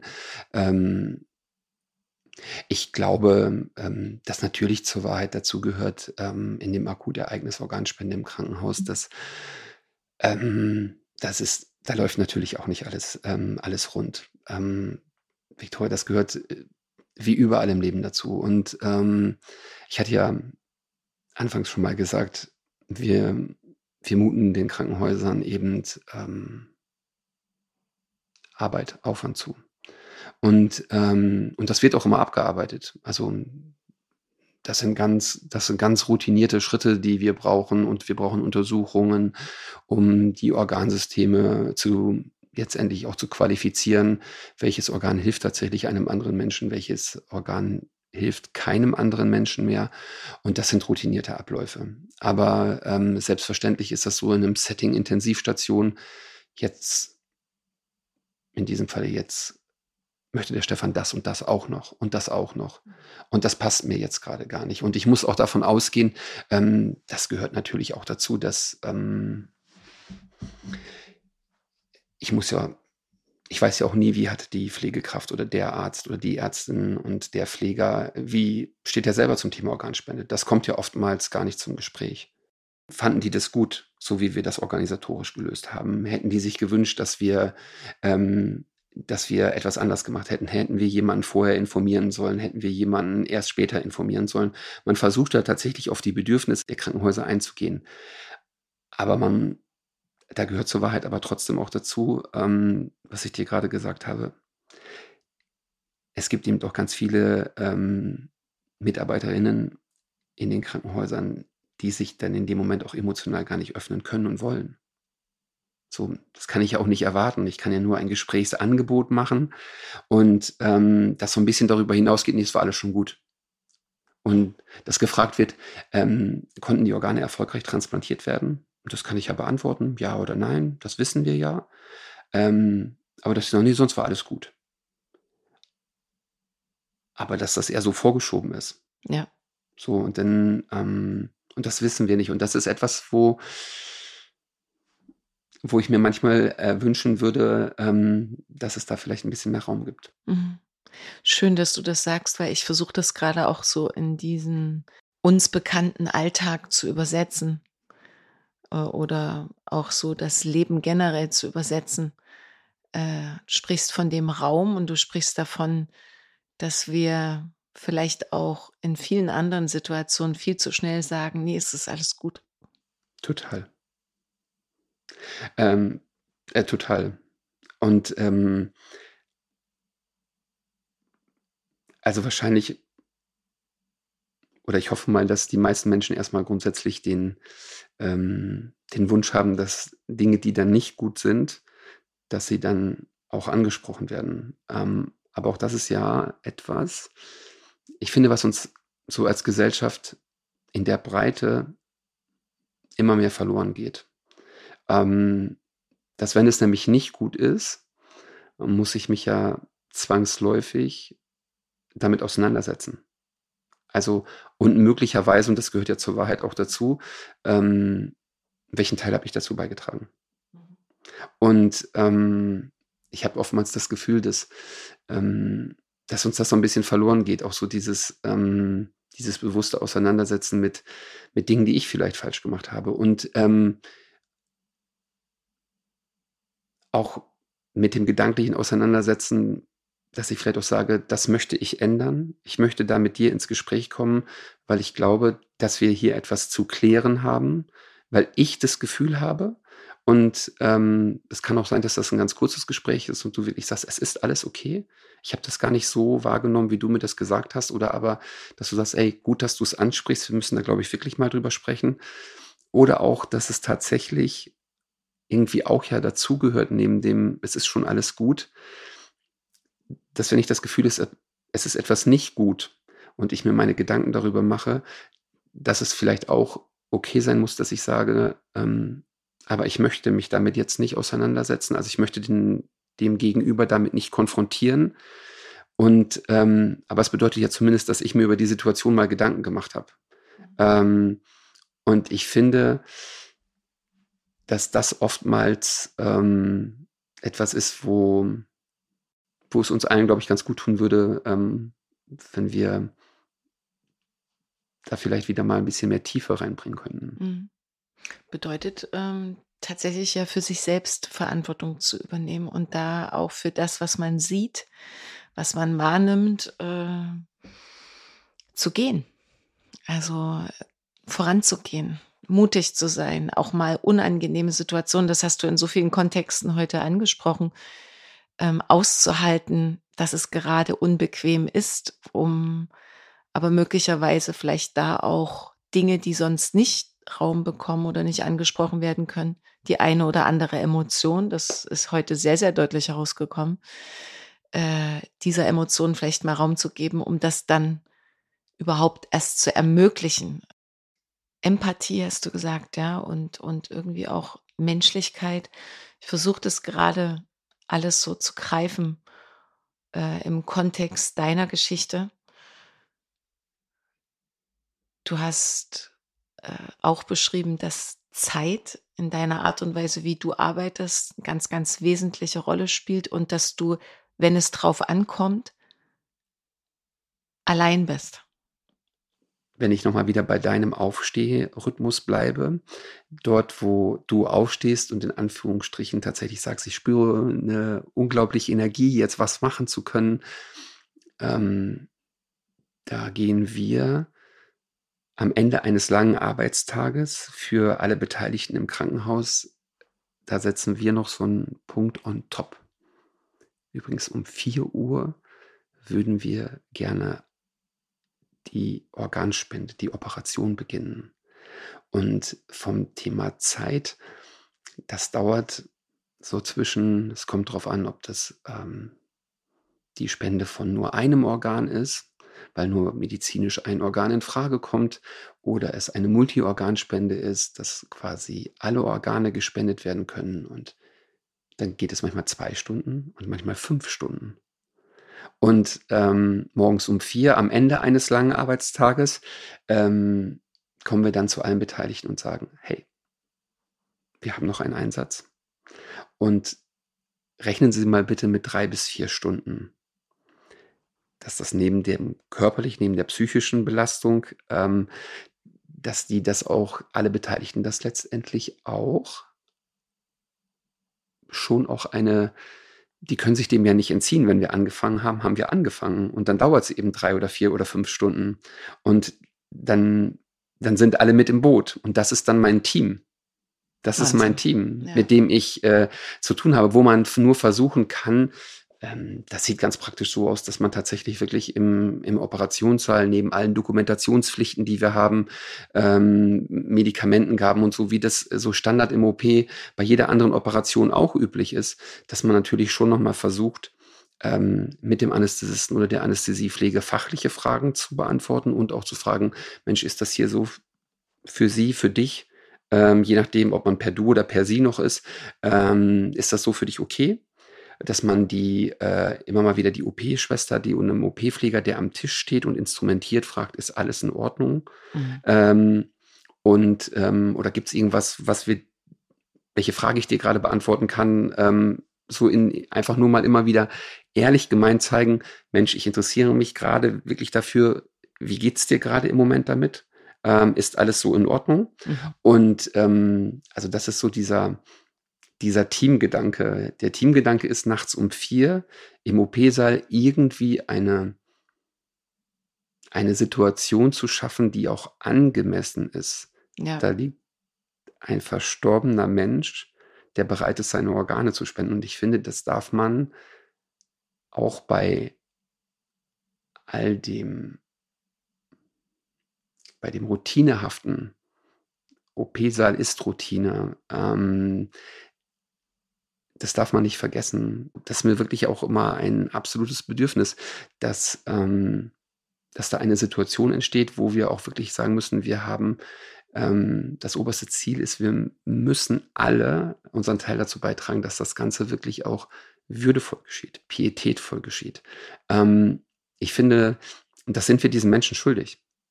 Das sind wir diesen Verstorbenen, wir sind ihm das schuldig, dass ähm, wir man spricht immer so, so ein bisschen pathetisch so von dem, von dem größtmöglichsten Geschenk, was ein Mensch machen kann, dass er nach seinem Tod ähm, seine Organe spendet für andere Menschen, anonym.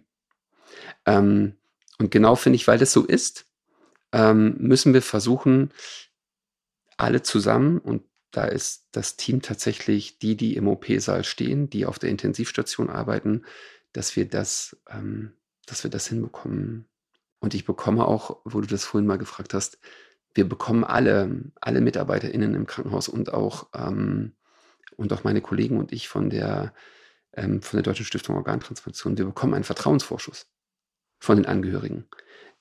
Ähm, weil wir denen auch sagen, wir begleiten ihren Angehörigen jetzt bis zum Schluss, bis er quasi in der Krankenhauspathologie letztendlich darauf wartet, dass er vom Bestattungsinstitut quasi an den Heimatort oder wo auch immer hin zurückgeführt wird, um dass dann quasi die Bestattung stattfinden kann.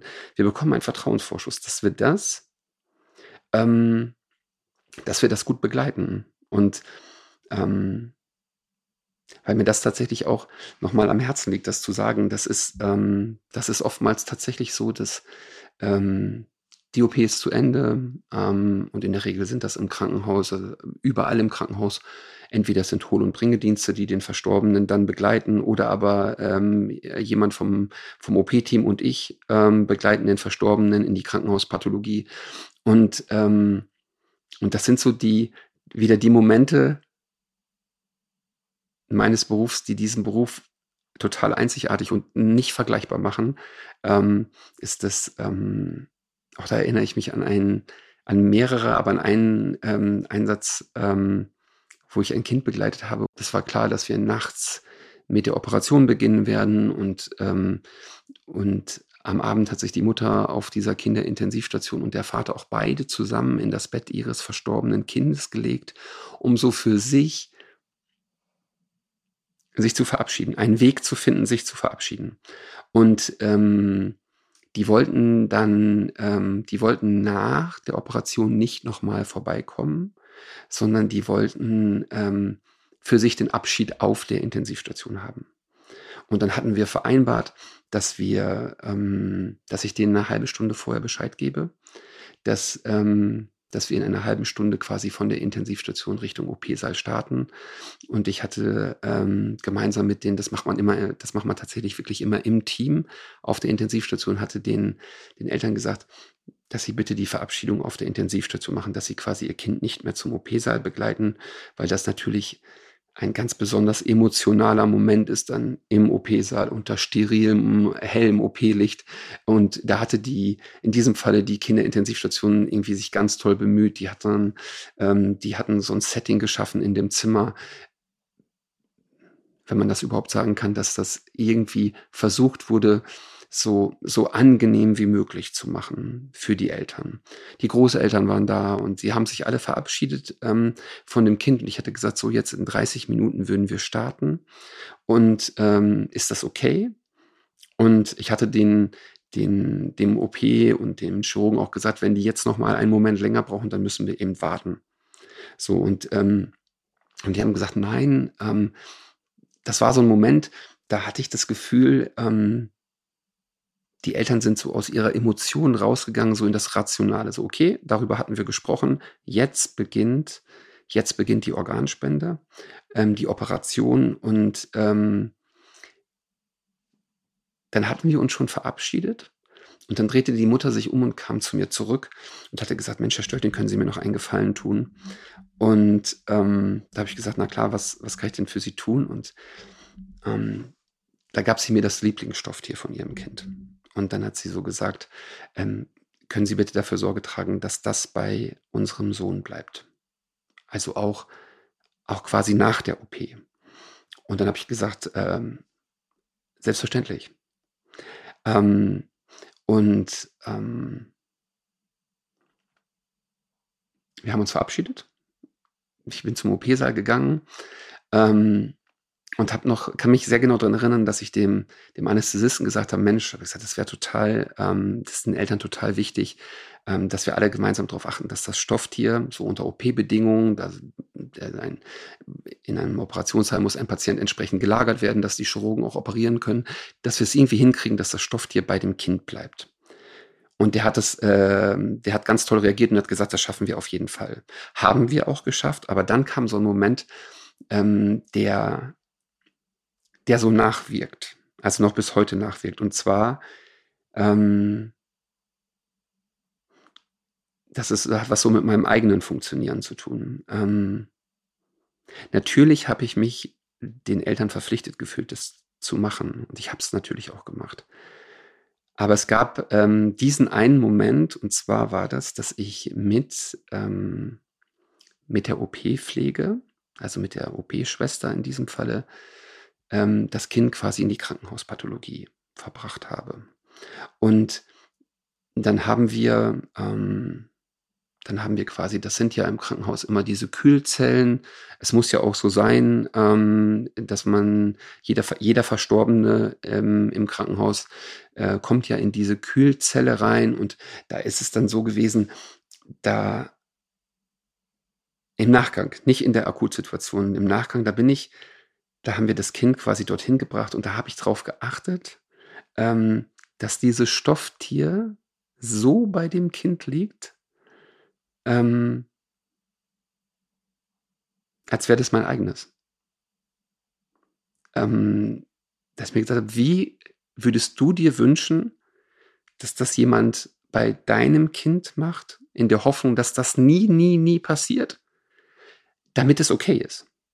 So, und dann haben wir das Stofftier, haben wir dem, haben wir es, glaube ich, ganz gut hingekriegt, dass wir es dem, dem, es war ein etwas größeres Stofftier, dass, ähm, dass das bei dem, bei dem kleinen Jungen, dass das in seinem Arm war. Und ähm, dann ähm, haben wir den, den Pathologierraum verlassen und ähm, ich bin dann quasi nach Hause gefahren, habe mich von der OP-Pflegekraft ähm, verabschiedet, habe mich bedankt, dass sie das begleitet hat. Und erst viel später im Nachgang kamen mir auch solche Gedanken, ähm,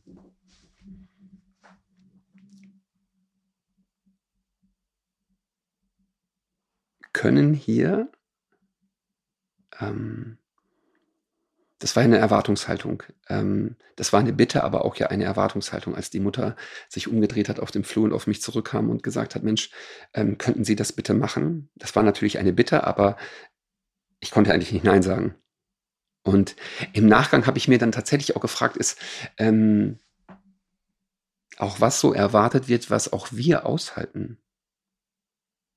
Ähm, einige meiner Kollegen ähm, haben selber auch kleine Kinder.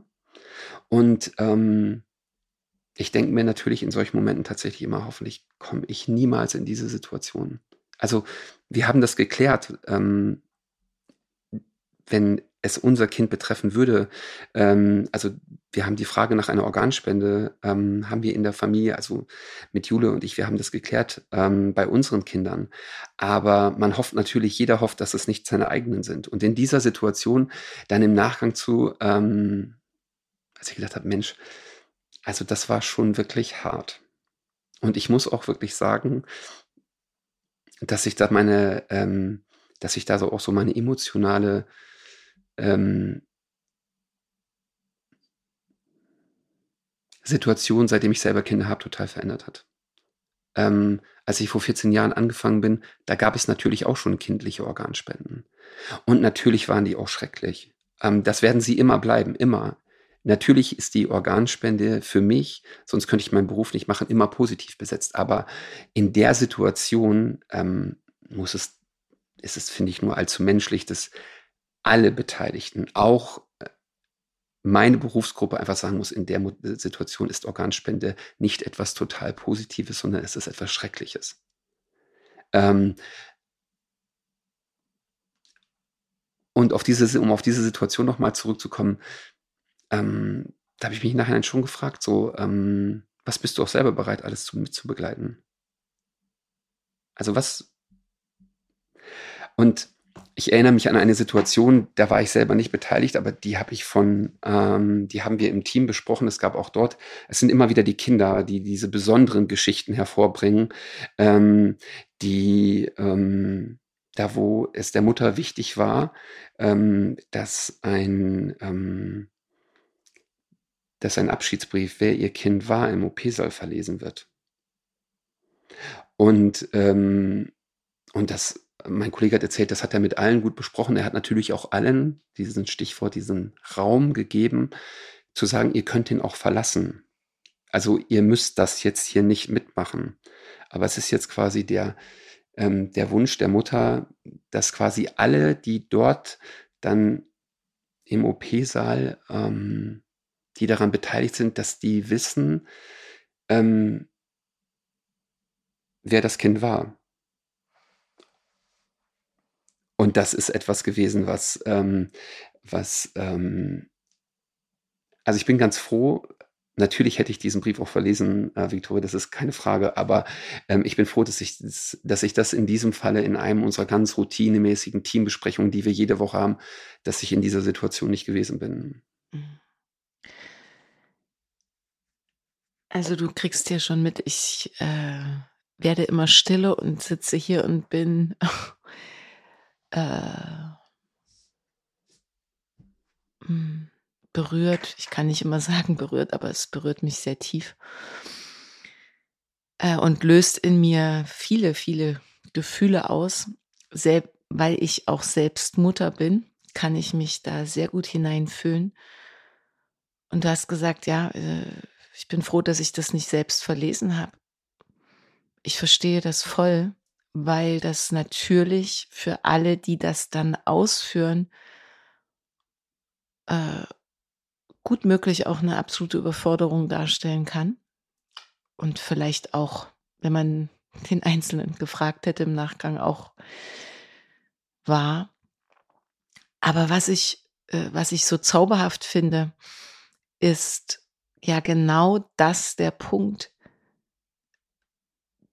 der da in dieser Handlung beschrieben wird, das, was du vorhin auch kritisiert hast. Das ist der Wunsch, diesen Menschen nochmal voll in seiner Menschlichkeit innerhalb dieses sterilen Routineablaufs lebendig zu machen, kurz bevor er dann wirklich geht. Also es ist nochmal so eine, wirklich so ein ganz feiner, diffiziler Raum von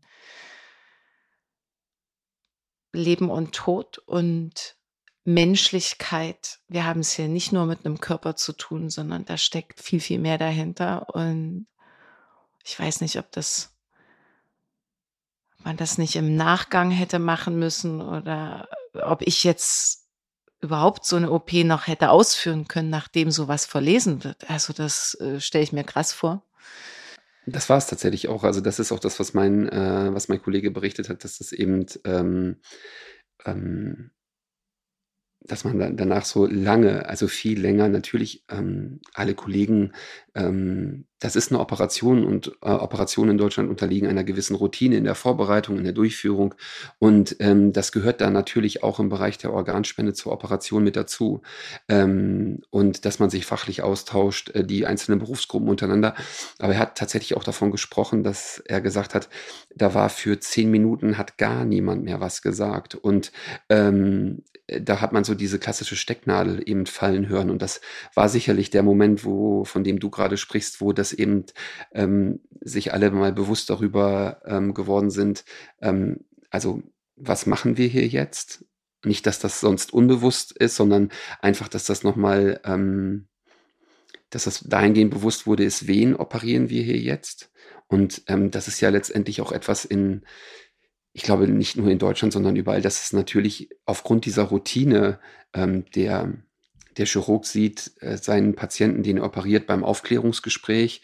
Ähm, das ist ein, ein fachliches Aufklärungsgespräch. Da ist im, im, in der Institution Krankenhaus keine Zeit, über Lebensgeschichten zu reden, sondern da wird es um das Fachliche ähm, gehen. Und dann, ähm, wenn der Chirurg dann im OP-Saal ist, dann findet das Routinehafte statt, nämlich dass quasi ja nur der Bereich, der operiert werden soll, letztendlich auch zu sehen ist. Der Rest des, des Menschen ist ja steril abgedeckt ähm, und natürlich ein Stück weit auch so ähm, ähm, anonymer gemacht.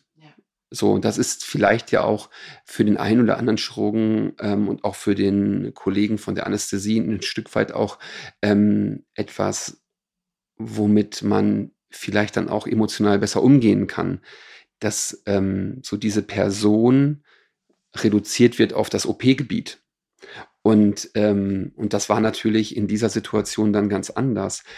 Man, zur Wahrheit, also wirklich zur wie ich finde, zur tollen Wahrheit gehört aber bei der Organspende eben auch, dass ähm, wir hier, ich, ich weiß es, um ganz ehrlich zu sagen, weiß ich es nicht, wie es gesamt in Deutschland ist, aber wir bei uns hier in der Region Ost haben die Situation, dass wir natürlich, ähm, dass wir auch äh, den Chirurgen natürlich immer sagen, äh, vorher, weit vorher, dass es sich um einen kindlichen Organspender handelt und dass es natürlich auch allen Chirurgen gestattet ist, in diesem Tag eben zu sagen, also aus welchem Grund auch immer, ich fühle mich heute nicht in der Lage, das zu machen.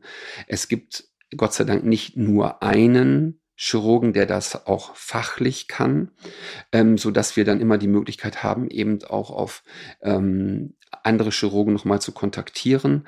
Ähm, aber das ist natürlich auch für die Kollegen auch ein hochbelastender Eingriff, ähm, der so ein bisschen über das Funktionieren hinausgeht. Ne? Und ähm, du sprichst hier in deinem Podcast morgens um 5 Uhr. Das ist natürlich ein anderes Setting, als das nachmittags um 16 Uhr zu machen. Das, ähm, das merke ich auch. Ähm, aber natürlich ist auch in der Nacht bei einer Organspende ist einfach auch eine gewisse andere Ruhe da im Krankenhaus als tagsüber, wo quasi Patient rein, Patient raus, Patient rein, wo quasi tatsächlich so eine gewisse, so eine Fließbandorganisation da ist, um einfach sein Tages-OP-Programm, was geplant ist, dass man das auch schafft. Nachts kehrt außer bei Notfällen oftmals so eine, so eine gewisse Ruhe ein und ähm, zumindest vielleicht nicht in den, in den großen Universitätskliniken, aber in den kleineren Krankenhäusern. Und, ähm, und die durchbrechen wir natürlich auch mit so einem ganz besonderen, einem ganz besonderen Anliegen. Und ähm, ja, und die, und ähm, ja, was mir vielleicht auch nochmal ähm, ganz wichtig ist zu sagen, auch so die, die Situation, die es eben auch danach gibt, dass man ähm, dass es durchaus auch Angehörige gibt, die danach gerne nochmal Abschied nehmen möchten. Und wir das natürlich auch total gerne ermöglichen. Ähm, und es wirklich Schönes zu sehen über die letzten zehn Jahre, dass ähm, in vielen Krankenhäusern ein Bewusstsein dafür entstanden ist, dass Abschiedsräume geschaffen wurden, dass eben auch so Kriseninterventionsteams geschaffen wurden, dass psychologische Begleitung möglich ist, dass die Angehörigen nochmal, wenn sie das wünschen, auch nochmal abgeholt werden und nicht alleine sind. Und ähm, wenn das so ist, dass ähm, Angehörige nochmal kommen, dann erlebe ich ähm, dann erlebe ich das oftmals so natürlich als ein ganz trauriger, aber so auch nochmal so, so ein Moment des, ähm, ja, so, so, so ein Moment, wo, wo das, wo die Beziehung so greifbar wird, die sie miteinander haben. Ne? Das ist, weil das ist ja oftmals so wirklich die letzte Verabschiedung. So, ähm, dass man sagt, hier endet es jetzt auch. Jetzt wird so ein Punkt gesetzt. Ähm, und das ist so im Nachgang, wo man dann immer drüber nachdenkt, wo man dann sagt, so, also hier haben sich jetzt, ähm, hier hat sich jetzt so eine, oftmals ja so eine Lebensgeschichte aufeinander verabschiedet. Ne? So ganz bewusst, das ist jetzt das letzte Mal, dass ich dich sehe. Es gibt kein mir anderes bekanntes Thema in der Medizin, was, was diese beiden Extrempunkte Trauer und Glück auf der anderen Seite so nah miteinander verbindet. Ähm, und damit das Thema Leben und Tod ja auch, weil mit jedem Tod tatsächlich noch ein, und damit mit jedem Organ, dem zugestimmt worden ist, ja tatsächlich noch möglich ist, Leben zu retten. Also absolut Wahnsinn. Ich habe, also wenn ich über meinen eigenen Tod nachdenke, ich habe verhältnismäßig äh, liberales Verständnis von meinem eigenen Tod. Wir haben ja eine gewisse Zeit, ähm, die uns hier gegeben ist und ähm, also ich habe auch keine Angst davor. Also ich habe wirklich, ich habe vor meinem eigenen Tod überhaupt keine Angst. Vielmehr vor dem, wenn es Tod und Sterben in, in meiner Familie geben würde. Ähm, du hast ja irgendwie vielleicht so ein bisschen mitbekommen, dass, ähm, dass diese ganzen Organspenden, die ich begleiten darf, ähm, dass es da so Geschichten gibt, die hängen bleiben. Aber die bleiben hängen, aber ich kenne ja niemanden davon. Die sind ja doch anonym. Die sind für mich sehr persönlich, weil ich den Weg begleite mit allen anderen Beteiligten, aber trotzdem sind sie ja anonym, weil ähm, ich würde immer, also ich würde wirklich immer ähm, eine Organspende in, meiner, in meinem Beruf zu begleiten von Menschen, die ich kennen würde, das würde ich ablehnen. Ähm, das ist auch, ich glaube, das, äh, das ist auch bei uns bei uns mit, äh, mit den Kollegen wäre das überhaupt kein Problem. Wenn ich dann jemand anderes bitten würde und würde sagen, Mensch, pass auf, ich habe hier ein persönliches Verhältnis zu dieser Person, ähm, könntest du das bitte machen? Also das, das ist etwas, da möchte ich mich ein Stück weit auch vor schützen, ähm, weil damit ja auch, wenn man jemanden kennt, natürlich auch eine Erwartungshaltung entsteht von denen. Ähm, und wenn man dann im, im Freundeskreis das vielleicht ähm, er, erlebt, dann würde ich, ähm, ich hoffe, dass meine Freunde mir das dann verzeihen würden, dass ich sage, dass es, es muss noch so, ich nenne es mal, es muss noch so rote Linien geben dürfen. Und, ähm, und da würde ich meinen Kollegen fragen, der jeden meiner Kollegen, der das genauso ähm, fachlich und auch auf die Situation empathisch genauso gut begleiten würde, wie ich das hoffentlich hinkriege. Ähm, aber das wäre etwas, wo ich sage, hey, das würde ich nicht gerne machen. Mein eigener Tod, verhältnismäßig entspannt, aber ähm, ähm, ja, es wird natürlich, genauso du hast ja auch davon ähm, in unserem Vorgespräch mal berichtet, es wird natürlich der Moment kommen, wo das auch ganz nah in meiner Familie sein wird. Und ähm, ja, wo ich dann irgendwie hoffe, dass das dann irgendwie gut hinkriege. Oder dass es okay ist, wenn ich es nicht so gut hinkriege. Mhm. Ich habe gerade das Gefühl, dass du deine Arbeit vielleicht auch gerade deshalb so gut, so brillant meistern kannst, weil diese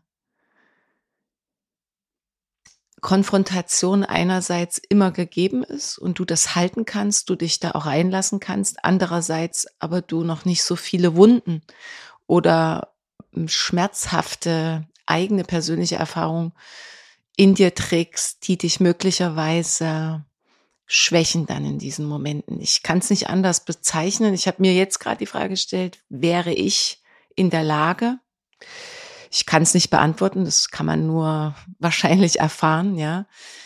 Ähm, aber es spielt vielleicht auch an der Stelle gar keine Rolle. Äh, fest steht, dass für mich deine Arbeit und auch die ganzen Menschen, die da mit einhergehen, äh, wirklich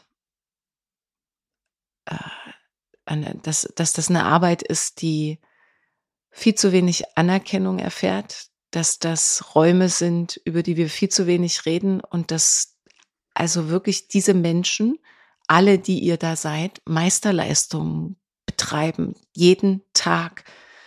Äh, ja. Ich finde es ähm, ich finde es wirklich wichtig, ähm, nochmal zu betonen, dass eigentlich die, die wahren Helden sind natürlich die Menschen oder die Angehörigen, die sich zu Lebzeiten oder in unserem gemeinsamen Gespräch eben eine Organspende vorstellen können. Ähm, viel mehr als, ähm, viel mehr als ich oder ähm, die, die, die, die auch natürlich ihren Teil dazu beitragen und da das auch durchlaufen, dieses Ereignis Organspende. Die, der, ich bin total bei dir. Es ist, ähm, dieses Thema würde meines Erachtens nach ähm, viel mehr Öffentlichkeit, ähm, viel mehr Öffentlichkeit brauchen, viel mehr Informationen, die tatsächlich zielgerichtet sind. Oftmals ist das tatsächlich ein Ressourcenproblem, ähm, das ist es. Und ähm, aber es hat natürlich etwas damit zu tun, dass ähm, ja zum Beispiel wir haben bei uns in der Region das große Glück, ähm, dass wir in Halle einen Park haben, des Dankens, des Hoffens und des Erinnerns. Ähm, wirklich in einer schönen, äh, in einer schönen Lage in, an der Saline in Halle, wo der jetzt über die letzten mehr als zehn Jahre wirklich gewachsen ist. Das ist tatsächlich, das ist eine Bauschuttfläche gewesen, die uns von der Stadt äh, Halle zur Verfügung gestellt wurde.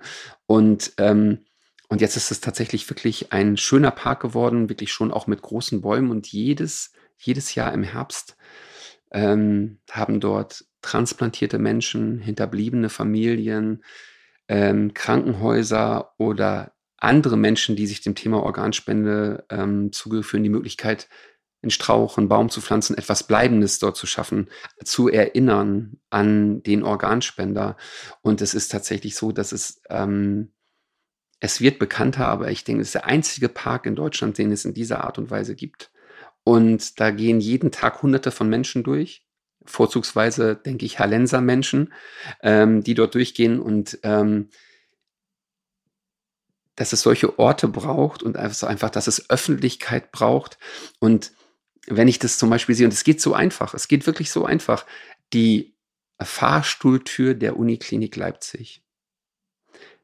Dort ist quasi, ähm, da ist quasi ein Mensch aufgeklebt, der erfolgreich ein Organ, eine Leber, glaube ich, war es, transplantiert bekommen hat, wo drauf steht, dass man mit einer Organspende eben auch bis zu sieben Menschenleben retten kann.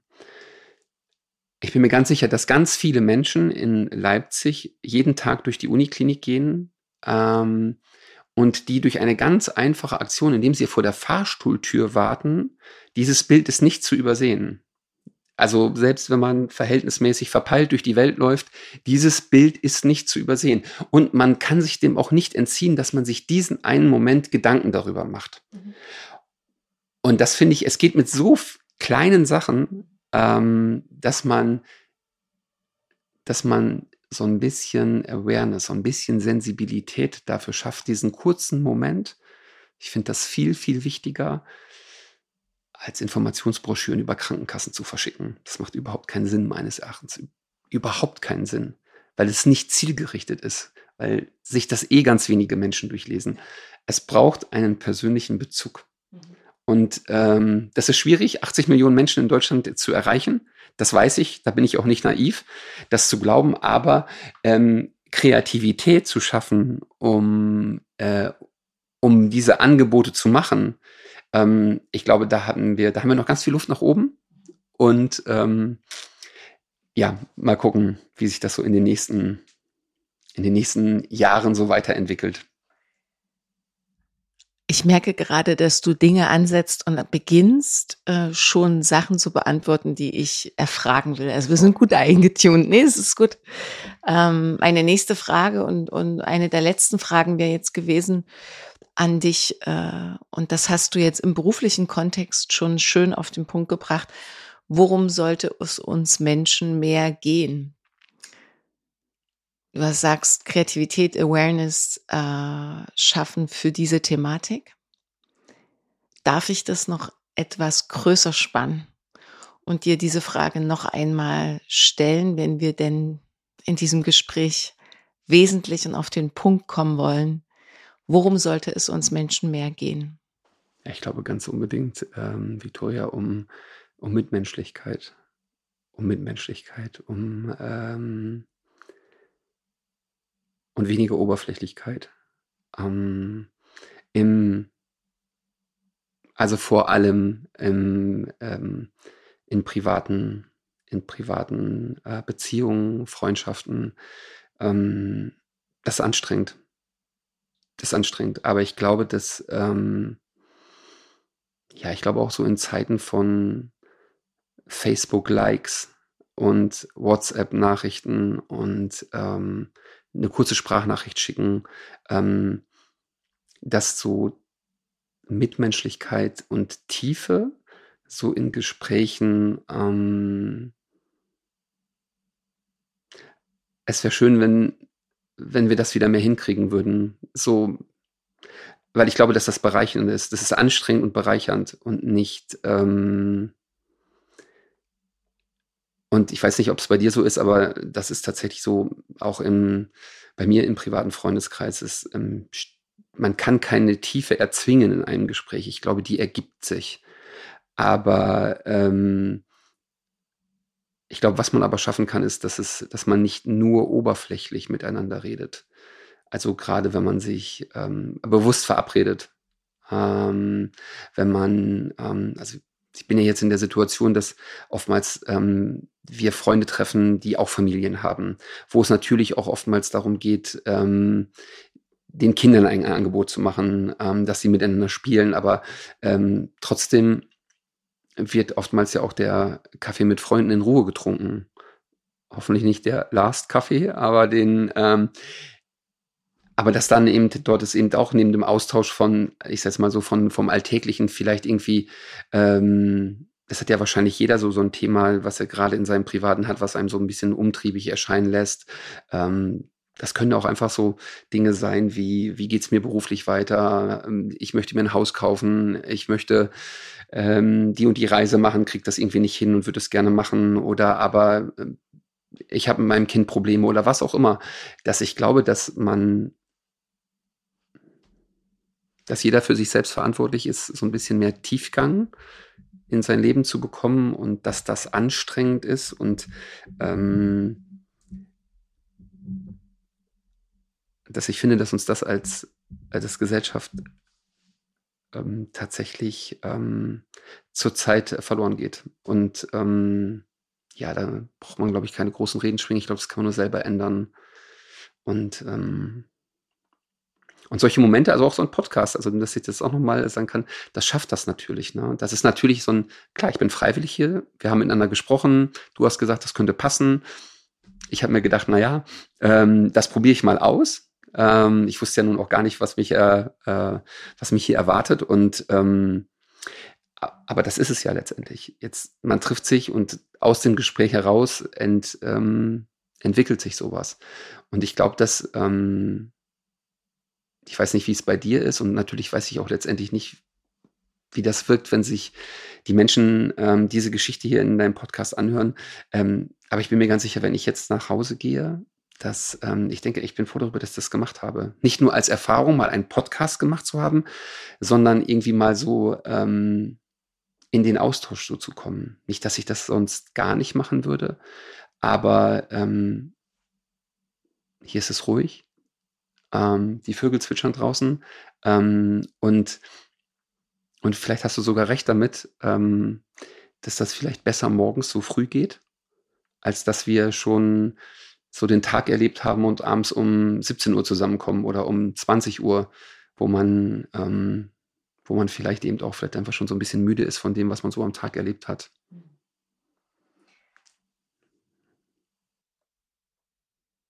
sich gegenseitig wesentliche Fragen stellen. Das ist eine meiner Beweggründe und ich finde, das ist uns sehr gut gelungen. Ich war sehr still, ich war sehr hellhörig und habe aufgesaugt, was du zu erzählen hast. Und äh, ich bin wirklich tief dankbar, dass die Fügung uns zusammengebracht hat. genau. Äh, ich würde gerne dieses Gespräch hier heute auf den Punkt bringen, hast du gesagt, ähm, wesentlich werden lassen, den Kreislauf schließen. Das waren so alles Beschreibungen, die wir heute in unserem Gespräch so berührt haben. Mit der Einladung an dich, an deine Kollegen und Mitarbeiter möglicherweise, an deine zweite Hälfte, deine Liebste, so wie du das äh, gern auch in, beschrieben hast, deine Partnerin oder vielleicht auch an deine Kinder etwas noch mitzugeben, was dir jetzt in diesem Moment am Herzen liegt? Ähm, ja, ich glaube, ähm, also kollegiale, ähm, auf der kollegialen Ebene ähm, ist das natürlich, dass man ähm, dass man dieses Ereignis, dass man kollegial miteinander umgeht, wie sich das alle Menschen wünschen, die in, die in Teams und nicht alleine zusammenarbeiten und ähm, dass man da immer wieder Wege findet, ähm, äh, Missverständnisse klären zu können, dass man immer wieder Wege findet, wie man sich gegenseitig unterstützen kann.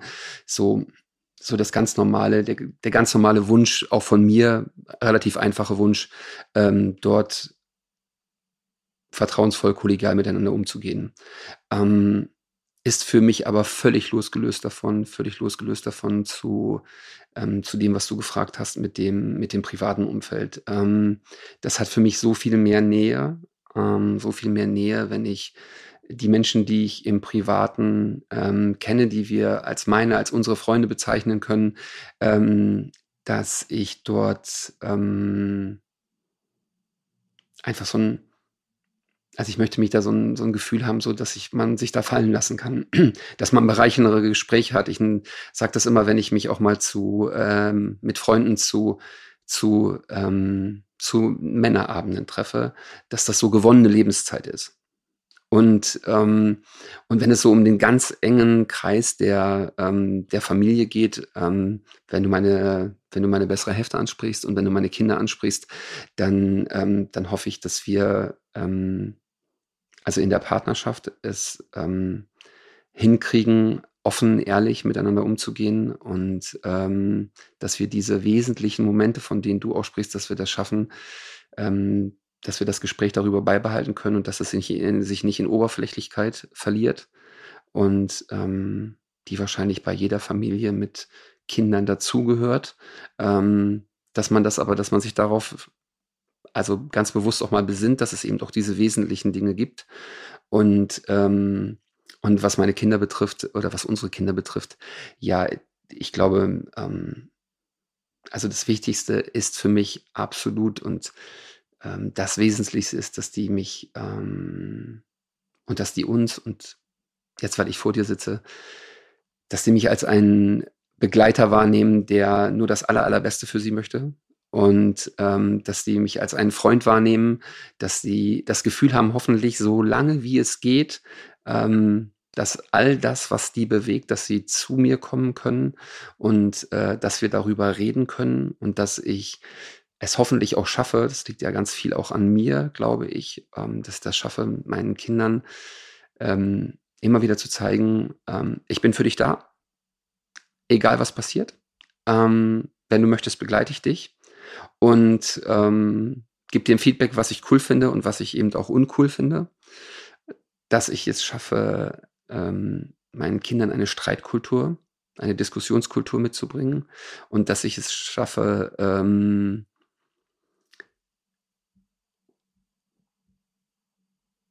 dass meine Kinder das hinkriegen, ähm, mit offenen Augen durch die Welt zu ähm, reden, dass sie der erste Blick ist oftmals nicht der entscheidende, sondern ähm, dass sie in der Lage sind, nicht vorschnell ähm, Entscheidungen zu treffen, sondern dass sie das Wesentliche, ähm, das Wesentliche sehen und dass sie das schaffen. Ich glaube, dass das so ein Lernprozess ist, dass sie das hinbekommen und dass sie ähm,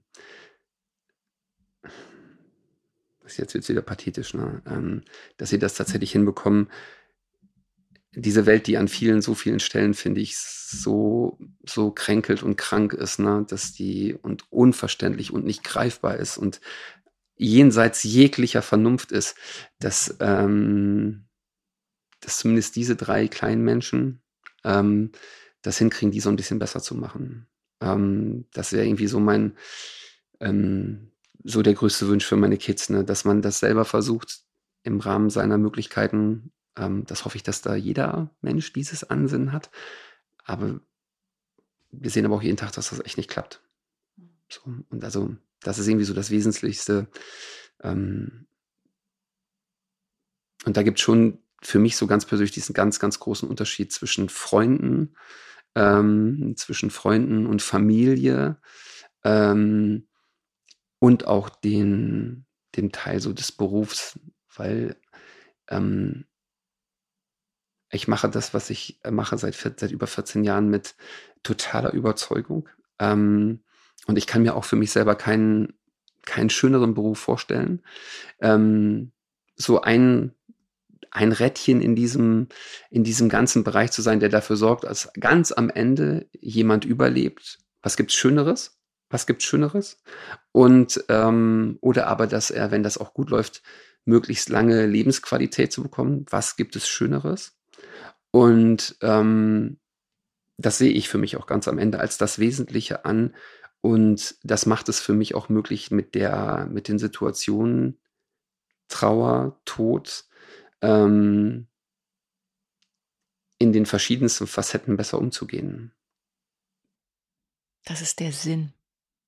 Ja, wahrscheinlich ist es so. Hm. Ich danke dir sehr. Ich danke dir.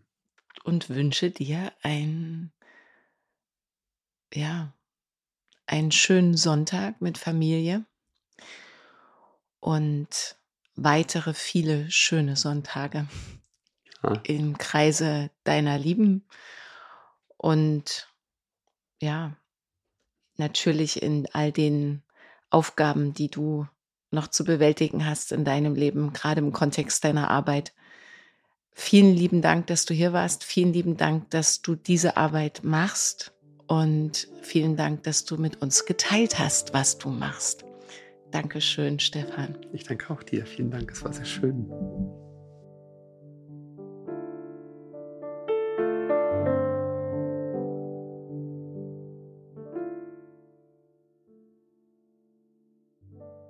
Ich hoffe sehr, dass dir dieser Podcast gefallen hat und dass du Inspirationen und Erkenntnisse für dich mitnehmen konntest. Was hat dich besonders berührt? Was nimmst du für dich mit? Ich freue mich sehr, wenn du dein Feedback direkt unter dem Beitrag teilst und ihn gern auch an deine Freunde weiterleitest. Wenn du magst, verbinde dich auch auf Instagram oder Facebook mit mir.